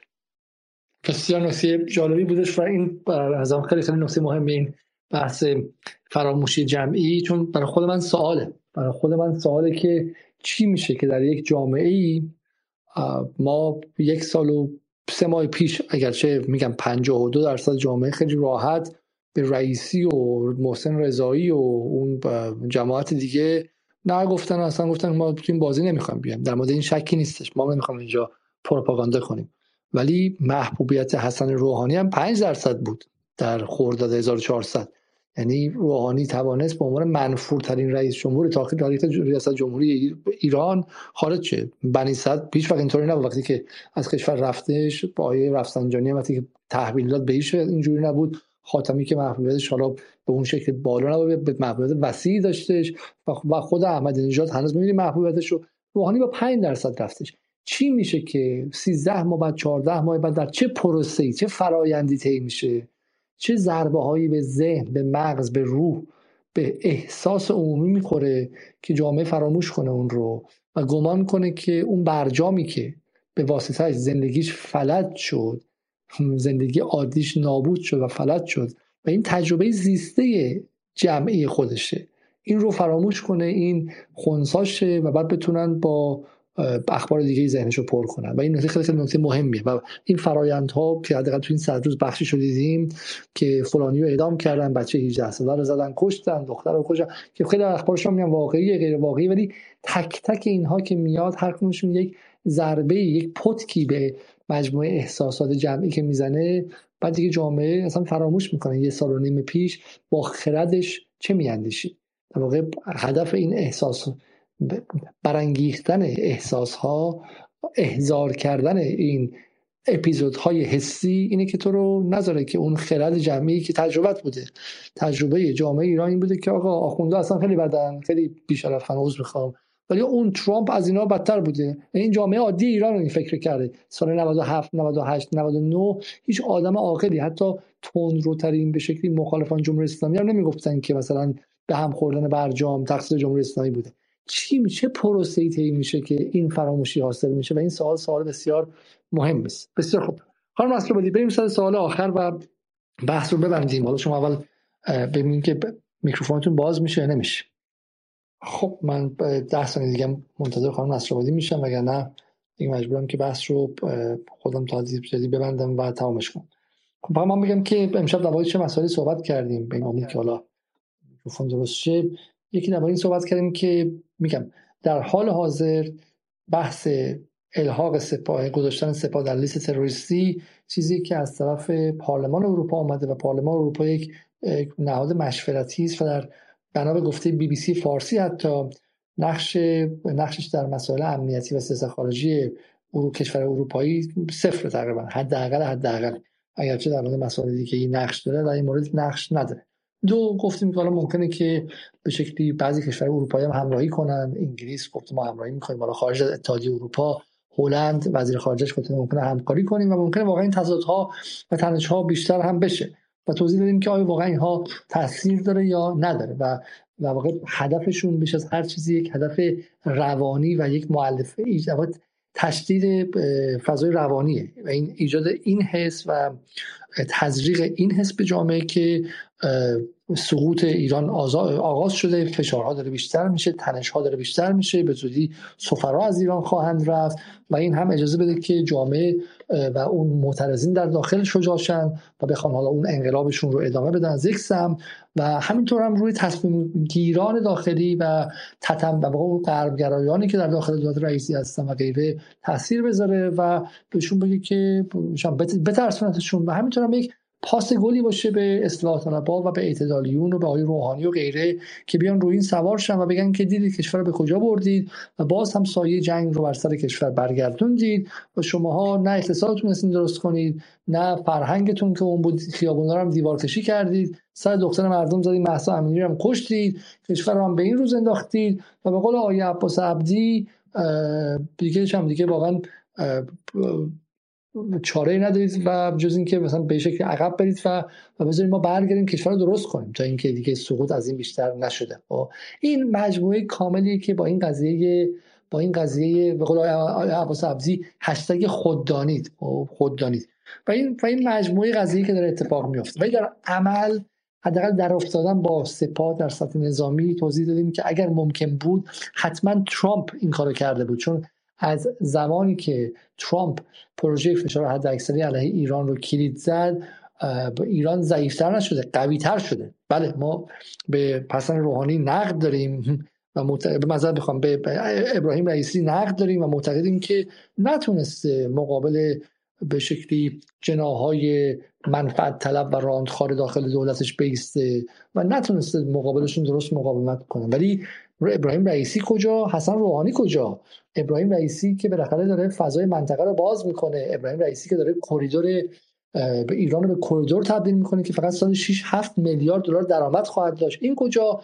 روحانی که عامدانه از کشیدن راه‌آهن رشت انزلی سر باز می‌زد که این کریدور شکل نگیره. ابراهیم رئیسی که بالاخره رفت و به پیمان شانگهای پیوست و قرارداد 25 ساله با چین رو داره اجرایی می‌کنه. کجا؟ و حسن روحانی که همتن فقط کم مونده بود که آدم بفرسته که رئیس جمهور چین در درست سفرش به ایران کتک بزنن. خب همون رئیس جمهور چینی رو که عربستان برای خوش آمدگویی بهش جت بلند می‌کنه رو هوا که اونجوری بهش احترام بذاره. خب برای همین ابراهیم رئیسی که میگم یه فقره فقط ارتباط با روسیه روسا گفتن ما تا 100 مل...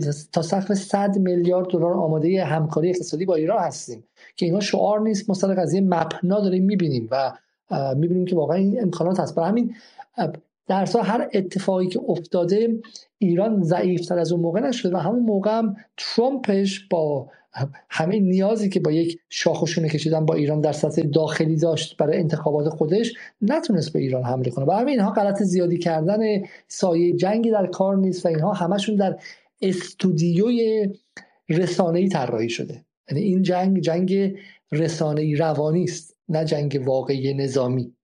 این سایه جنگ در ایران اینترنشنال و بی بی سی و سی این ان و دویچه ویله و بقیهش هم در ذهن به شکلی شبکه اجتماعی و محافل اجتماعی این غربگرایان در ایران تولید شده. این نکته خیلی نکته مهمی که باید بگیم. حالا ایران سوال من از خانم این بود که ایران باید چه بکنه و ایران باید مقابل اینها چگونه بیسته؟ این از سوال مهمیه. ببینید که ما درگیری های داخل دولت رئیسی رو هم می‌بینیم و همین گفتم. همین بحث واکنش هایی که امیر عبداللهیان داشت در مقابل این قضیه و پالس های متفاوتی که امیر عبداللهیان داره میفرسته به به شکلی به اتحادیه اروپا به نظر من جای نگرانی داره و حالا می‌تونیم در صحبت کنیم. من از آقای امیر ابراهیمی از آقای ابراهیم مهر می‌خوام که مثلا صحبت کنم در مورد این قضیه.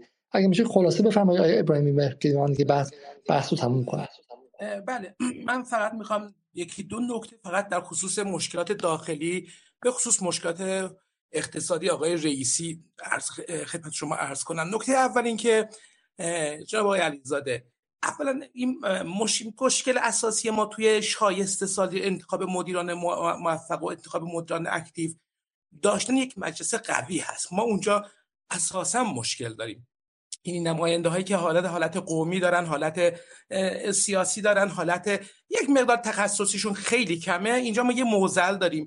نکته دوم موزل آقای رئیسی تو داخل کشور در بعد اقتصاد جناب آقای علیزاده برمیگرده به این بدنه مدیریت میانی کشور. این بدنه به هیچ عنوان به خاطر شرایطی که سالها درگیرش بوده به راحتی تم به تغییرات و کنش های بسیار دقیق که باعث بشه که مشکلات اقتصادی کشور حل و فصل بشه به این راحتی نمیده. یه مشکل سومی که الان وجود داره و اتفاقا بیشتر عملکرد پروپاگاندای اروپا در بعد تحریم به این معطوف هست. اونم این هست که ببینید اقتصاد کشور یه اقتصادی هست که بر حال پول سرمایه بر حال بسیار از ماندگاری خودش میترسه. یعنی سرمایه گذار دقیقا به شرایط سیاسی جامعه نگاه می‌کنه. این بوده پروپاگاندای اروپا این کار رو می‌کنه با این تحریم ها که هم از بود خارجی این احساس امنیت اقتصادی رو در فعال اقتصادی از بین می‌بره و همزمان اون دست داخلی این اروپا این غرب گرایان در داخل که همین مدیران میانی و همین آقایون روحانی هستند که جدیدا زبون باز کردند این هم از این فضا استفاده می‌کنند و اعتبار نداشتهشون رو یواش یواش با صدای بلند درخواست اعتبار از جامعه می‌کنند. می‌خوام بگم که اگر بتونه آقای رئیسی به نوعی تو این سه جبهه داخلی که بسیار هم سخت دعوا کردن جنگ کردن تو این سه جبهه تو بخش اقتصاد بتونه تو اینها یک کمی موفقیت ایجاد بکنه مطمئن هستیم که در یک افق یک, یک تا دو ساله مردم اون شیرینی اقداماتی که دقیقا هم به درستی تعدادی از اونها به درستی اجرا شده. ما تو, فر... بحث فرار مالیاتی که همین تراکنش های بانکی رو به جای مالیات های علل جایگزین کرد آقای رئیسی تو بخش رانت های 4200 واقعا رفتار بسیار معقول و منطقی داشت و خیلی از منافع و رانت ها رو از سرچشمه خشکان تو همون بحث دارویار که هرچند که هنوز ناقصه.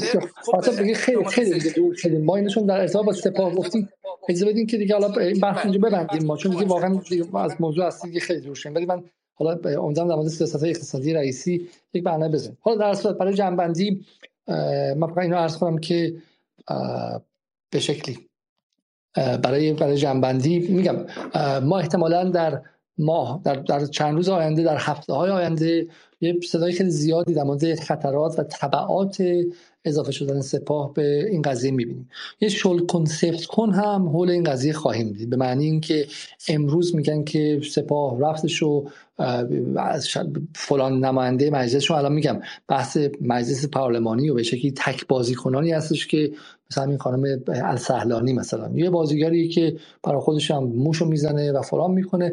و همین خیلی خیلی فضا مستعد بازی های رسانه که هر کسی بیاد چیزی بگه و به شکلی بیاد چیزی بگه و به دعوایی را بندازه. و ما از این چیزها زیاد خواهیم شنید احتمال خیلی زیاد خب. و خودتون آماده کنید کمربندها رو ببندید. همونطور که در اون صد روز جنگ هیبریدی انقلاب زن زندگی آزادی هر روز خبری بود. حاکی از این که یک میلیون نفر در حال تظاهرات به سمت میدان آزادی هستند. از الان به بعد هم هر روز خبری خواهد بود درباره اینکه سایه جنگ داره راه میفته و به شکلی پدر سپاه در میارن و غیره و غیره. و ما میگم نگاه, نگاه که می‌کنیم به واقعیت روی میدان این اتفاقی نمی‌تونه باشه. تعیین کننده. تعیین کننده نمی‌تونه باشه. تحریم ها مسلما تعیین کننده بودن اما دیگه بیشتر از این تحریمی باقی نمونده. و فشار بر سپاه هم از همین دسته. برای همین این کار بیشتر وجهی روانی داره. و بیشترین تاثیرش رو هم در داخل خواهد گذاشت. برای همین خیلی منظر مهمه که از افکار عمومی حفاظت کنیم مقابل این جنگ جنگ روانی و و نگذاریم به شکلی از این اینو بیشتر کنیم. اما یه نکته دوم باقی میمونه.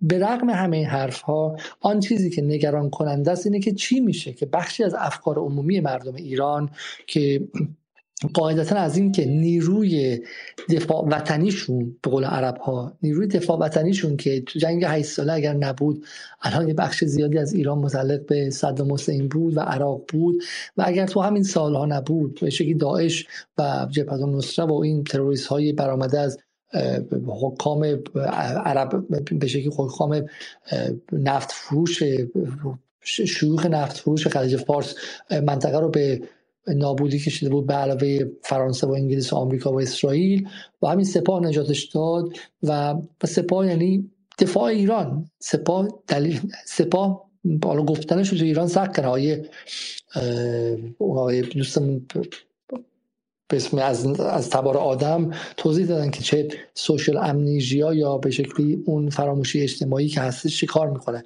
ولی من می‌خوام ساده بگم. خیلی کار سخت کردن برای دفاع از سپاه. میگم چون سپاه یک هشت پایی که در اقتصاد ایران هست در سینما ایران هست در رسانه ایران هست در جای دیگه هست و ممکن است باشه. سپاه به شکلی خاصیت و یک خصلت هیبریدی داره که توش آدم سالم قهرمان هست توش آدم ناسالم هم احتمالا هست. چون 200 هزار نفر آدم هستن توشون صدها فرمانده هستن که از زمان جنگ باقی موندن. و نه علیه السلام نه معصومین هستن و نه غیره. توشون و به شکلی به بخش های غیر شفاف اقتصادن وصلن به خاطر نیازشون به خاطر اینکه زیر تحریم باشن به خاطر کاری که داشتن می‌کردن. با جنگ تو هم بوده. توش بخور بخورم شده حتما شده. توش سرداری که بخور بخورم کرده حتما کرده. برادرزاده هم داره که تو فلان کار زورگویی می‌کنه میرشم یه بخشی از اقتصاد دست می‌ذاره. حتما کرده. قدرت دارن حتما کردن. اما آن چیزی که من از سپاه می‌فهمم و این نظر مهمه که مقابل این شایعات و مقابل این سوشل امنیجی ها و اون فراموشی اجتماعی و فراموشی تاریخی ایستاد اینه که سپاه معنای اصلی و خیلی بزرگترش اینه که سپاه آن چیزی است که موشک های ایران رو به رغم همه سختی ها و تحریم ها و غیره تیکه تیکه از این ور وارد کرد مهندسی معکوس کرد رو همدیگه سوار کرد و ایران رو تبدیل کرد به یک قدرت موشکی که حتی آمریکاشم از ایران میترسه. این این نکته اول. سپاه نیرویی که که توش من دوستان بچه‌ای که پیشم همکلاسی من در شریف می‌گفتن که ما رو دعوت کردن یک جایی به سپاه مربوط بود یک چیزی می‌خواستن بسازن یارو پایمانکار گفت آقا اون موقع با پول مثلا سال 88 دو میلیارد بگیریم بساز گفتیم که این بیشتر از دو میلیارد میشه. خب تو فهم ماکتشو بساز خب؟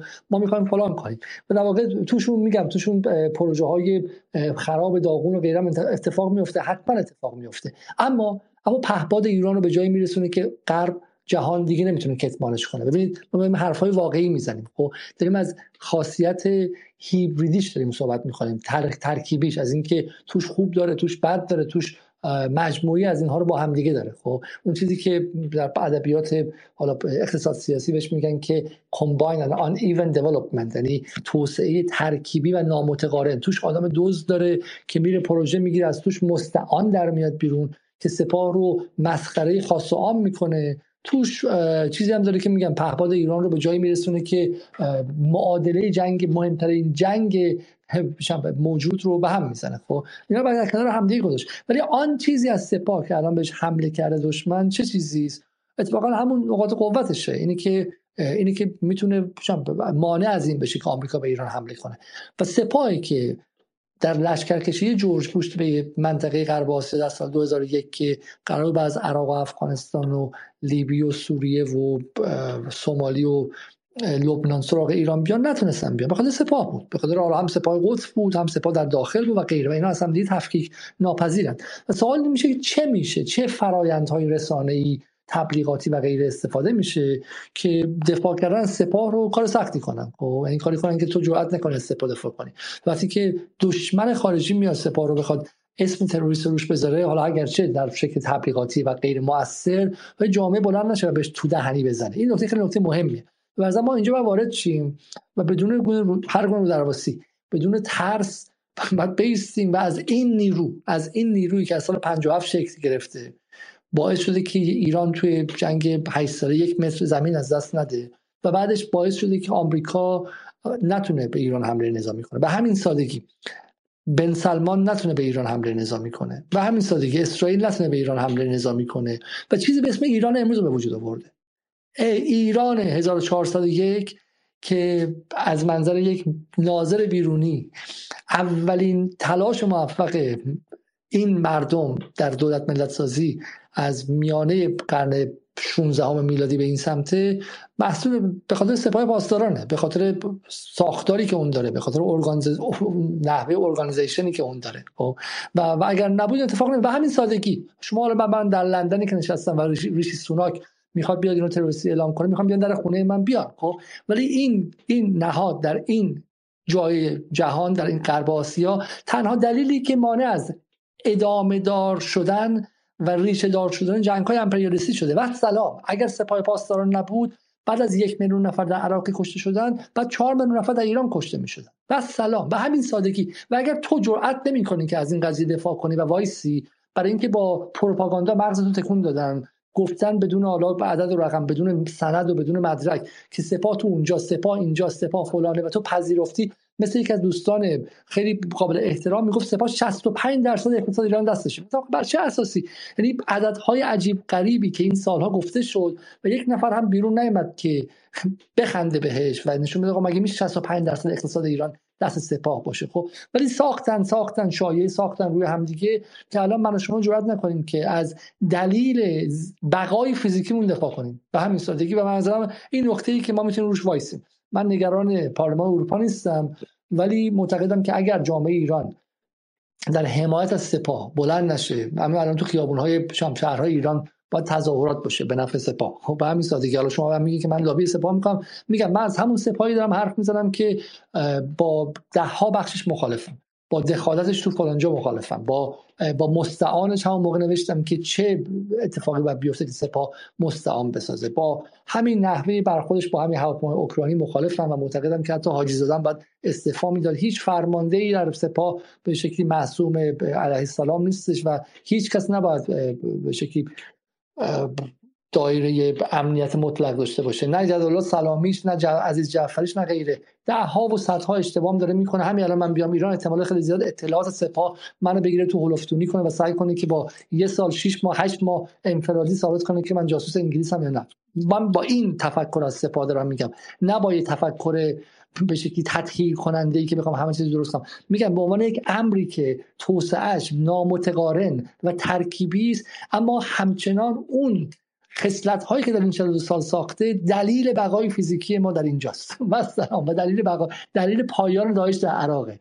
دلیل برداشته شدن سایه آمریکا از روی عراق و افغانستان و سوریه و لبنان. و سلام برای همین به بحث بقا که می‌رسیم ما با سپاه اختلافات احتمالا خیلی فراوانی خواهیم داشت در بحث اقتصاد در بحث فرهنگ و غیره. ولی مهمتر از همه این که اگر 85 میلیون ایرانی الان زندگی عادی دارن می‌کنن و در سنگرها زندگی نمی‌کنن و روی قایق ها در ابعاد میلیونی دنبال پناهندگی گرفتن از آلمان و ایتالیا نیستن مثل سوری ها به خاطر به خاطر نیروی اسم سپاه پاسداران و به نظر من اگر جامعه ایران محکم الان نیسته و بر این فراموشی که به واسطه رسانه ها و جنگ رسانه و روانی و ایران تزریق می‌کنن غلبه نکنه بعد باید روزهای سختری داشته باشه و, و به نظر من میگم اینجا جایی که باید وارد حمایت خیلی قاطش نقد ها شما سپاه داشته باشه در جای جایی هم که مشکل داره وایس اونجا حرف بزنه اونجا به جای خودش اما اینجا اینجا جایی است که نباید تعلل کرد. همونطور که سال 98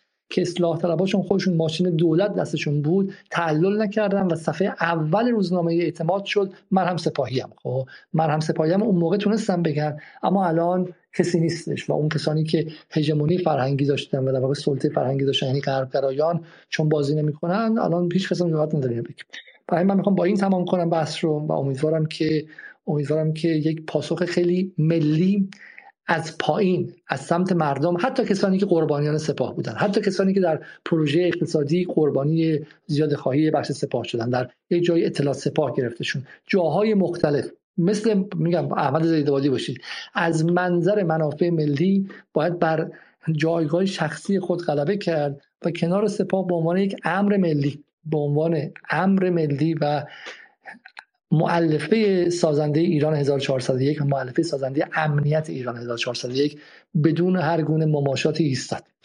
امیدوارم که در روزهای آینده در کنار شما باشیم. از اینکه تا این لحظه من رو تحمل کردید از شما متشکرم. روز یک شنبه با یاسر جبرائیلی درباره دلار زدایی و درباره بعض اقتصادی صحبت می‌کنیم و درباره گره های اساسی در دولت رئیسی و, و همینطور هم روز دوشنبه با رضا صدیق درباره صحبت درباره تحریم جشنواره فجر صحبت می‌کنیم. و فردا شب هم فیلمی که درباره لیبی ساختیم و خیلی استقبال زیادی شد بین مشترکینمون در پترون رو برای مخاطبان عام منتشر می‌کنیم. چون این فیلم به مدت یک هفته فقط در اختیار مشترکین ما در پترون بود. فیلم 24 دقیقه‌ای که درباره اینکه چه کسی بعد از قذافی درس بگیره و فردا شب می‌تونید این فیلم رو در یوتیوب ما ببینید. شب و روزتون خوش و خدا نگهدار و از اینکه جدال رو هر جا که هستید به شکلی حمایت می‌کنید متشکرم. از حدود 1400 1300 نفر هم که در یوتیوب تا این لحظه در کنار ما بودن خدافظی می‌کنم و تقاضا می‌کنم قبل از رفتن برنامه رو لایک کنن. شب و روزتون خوش و خدا نگهدار.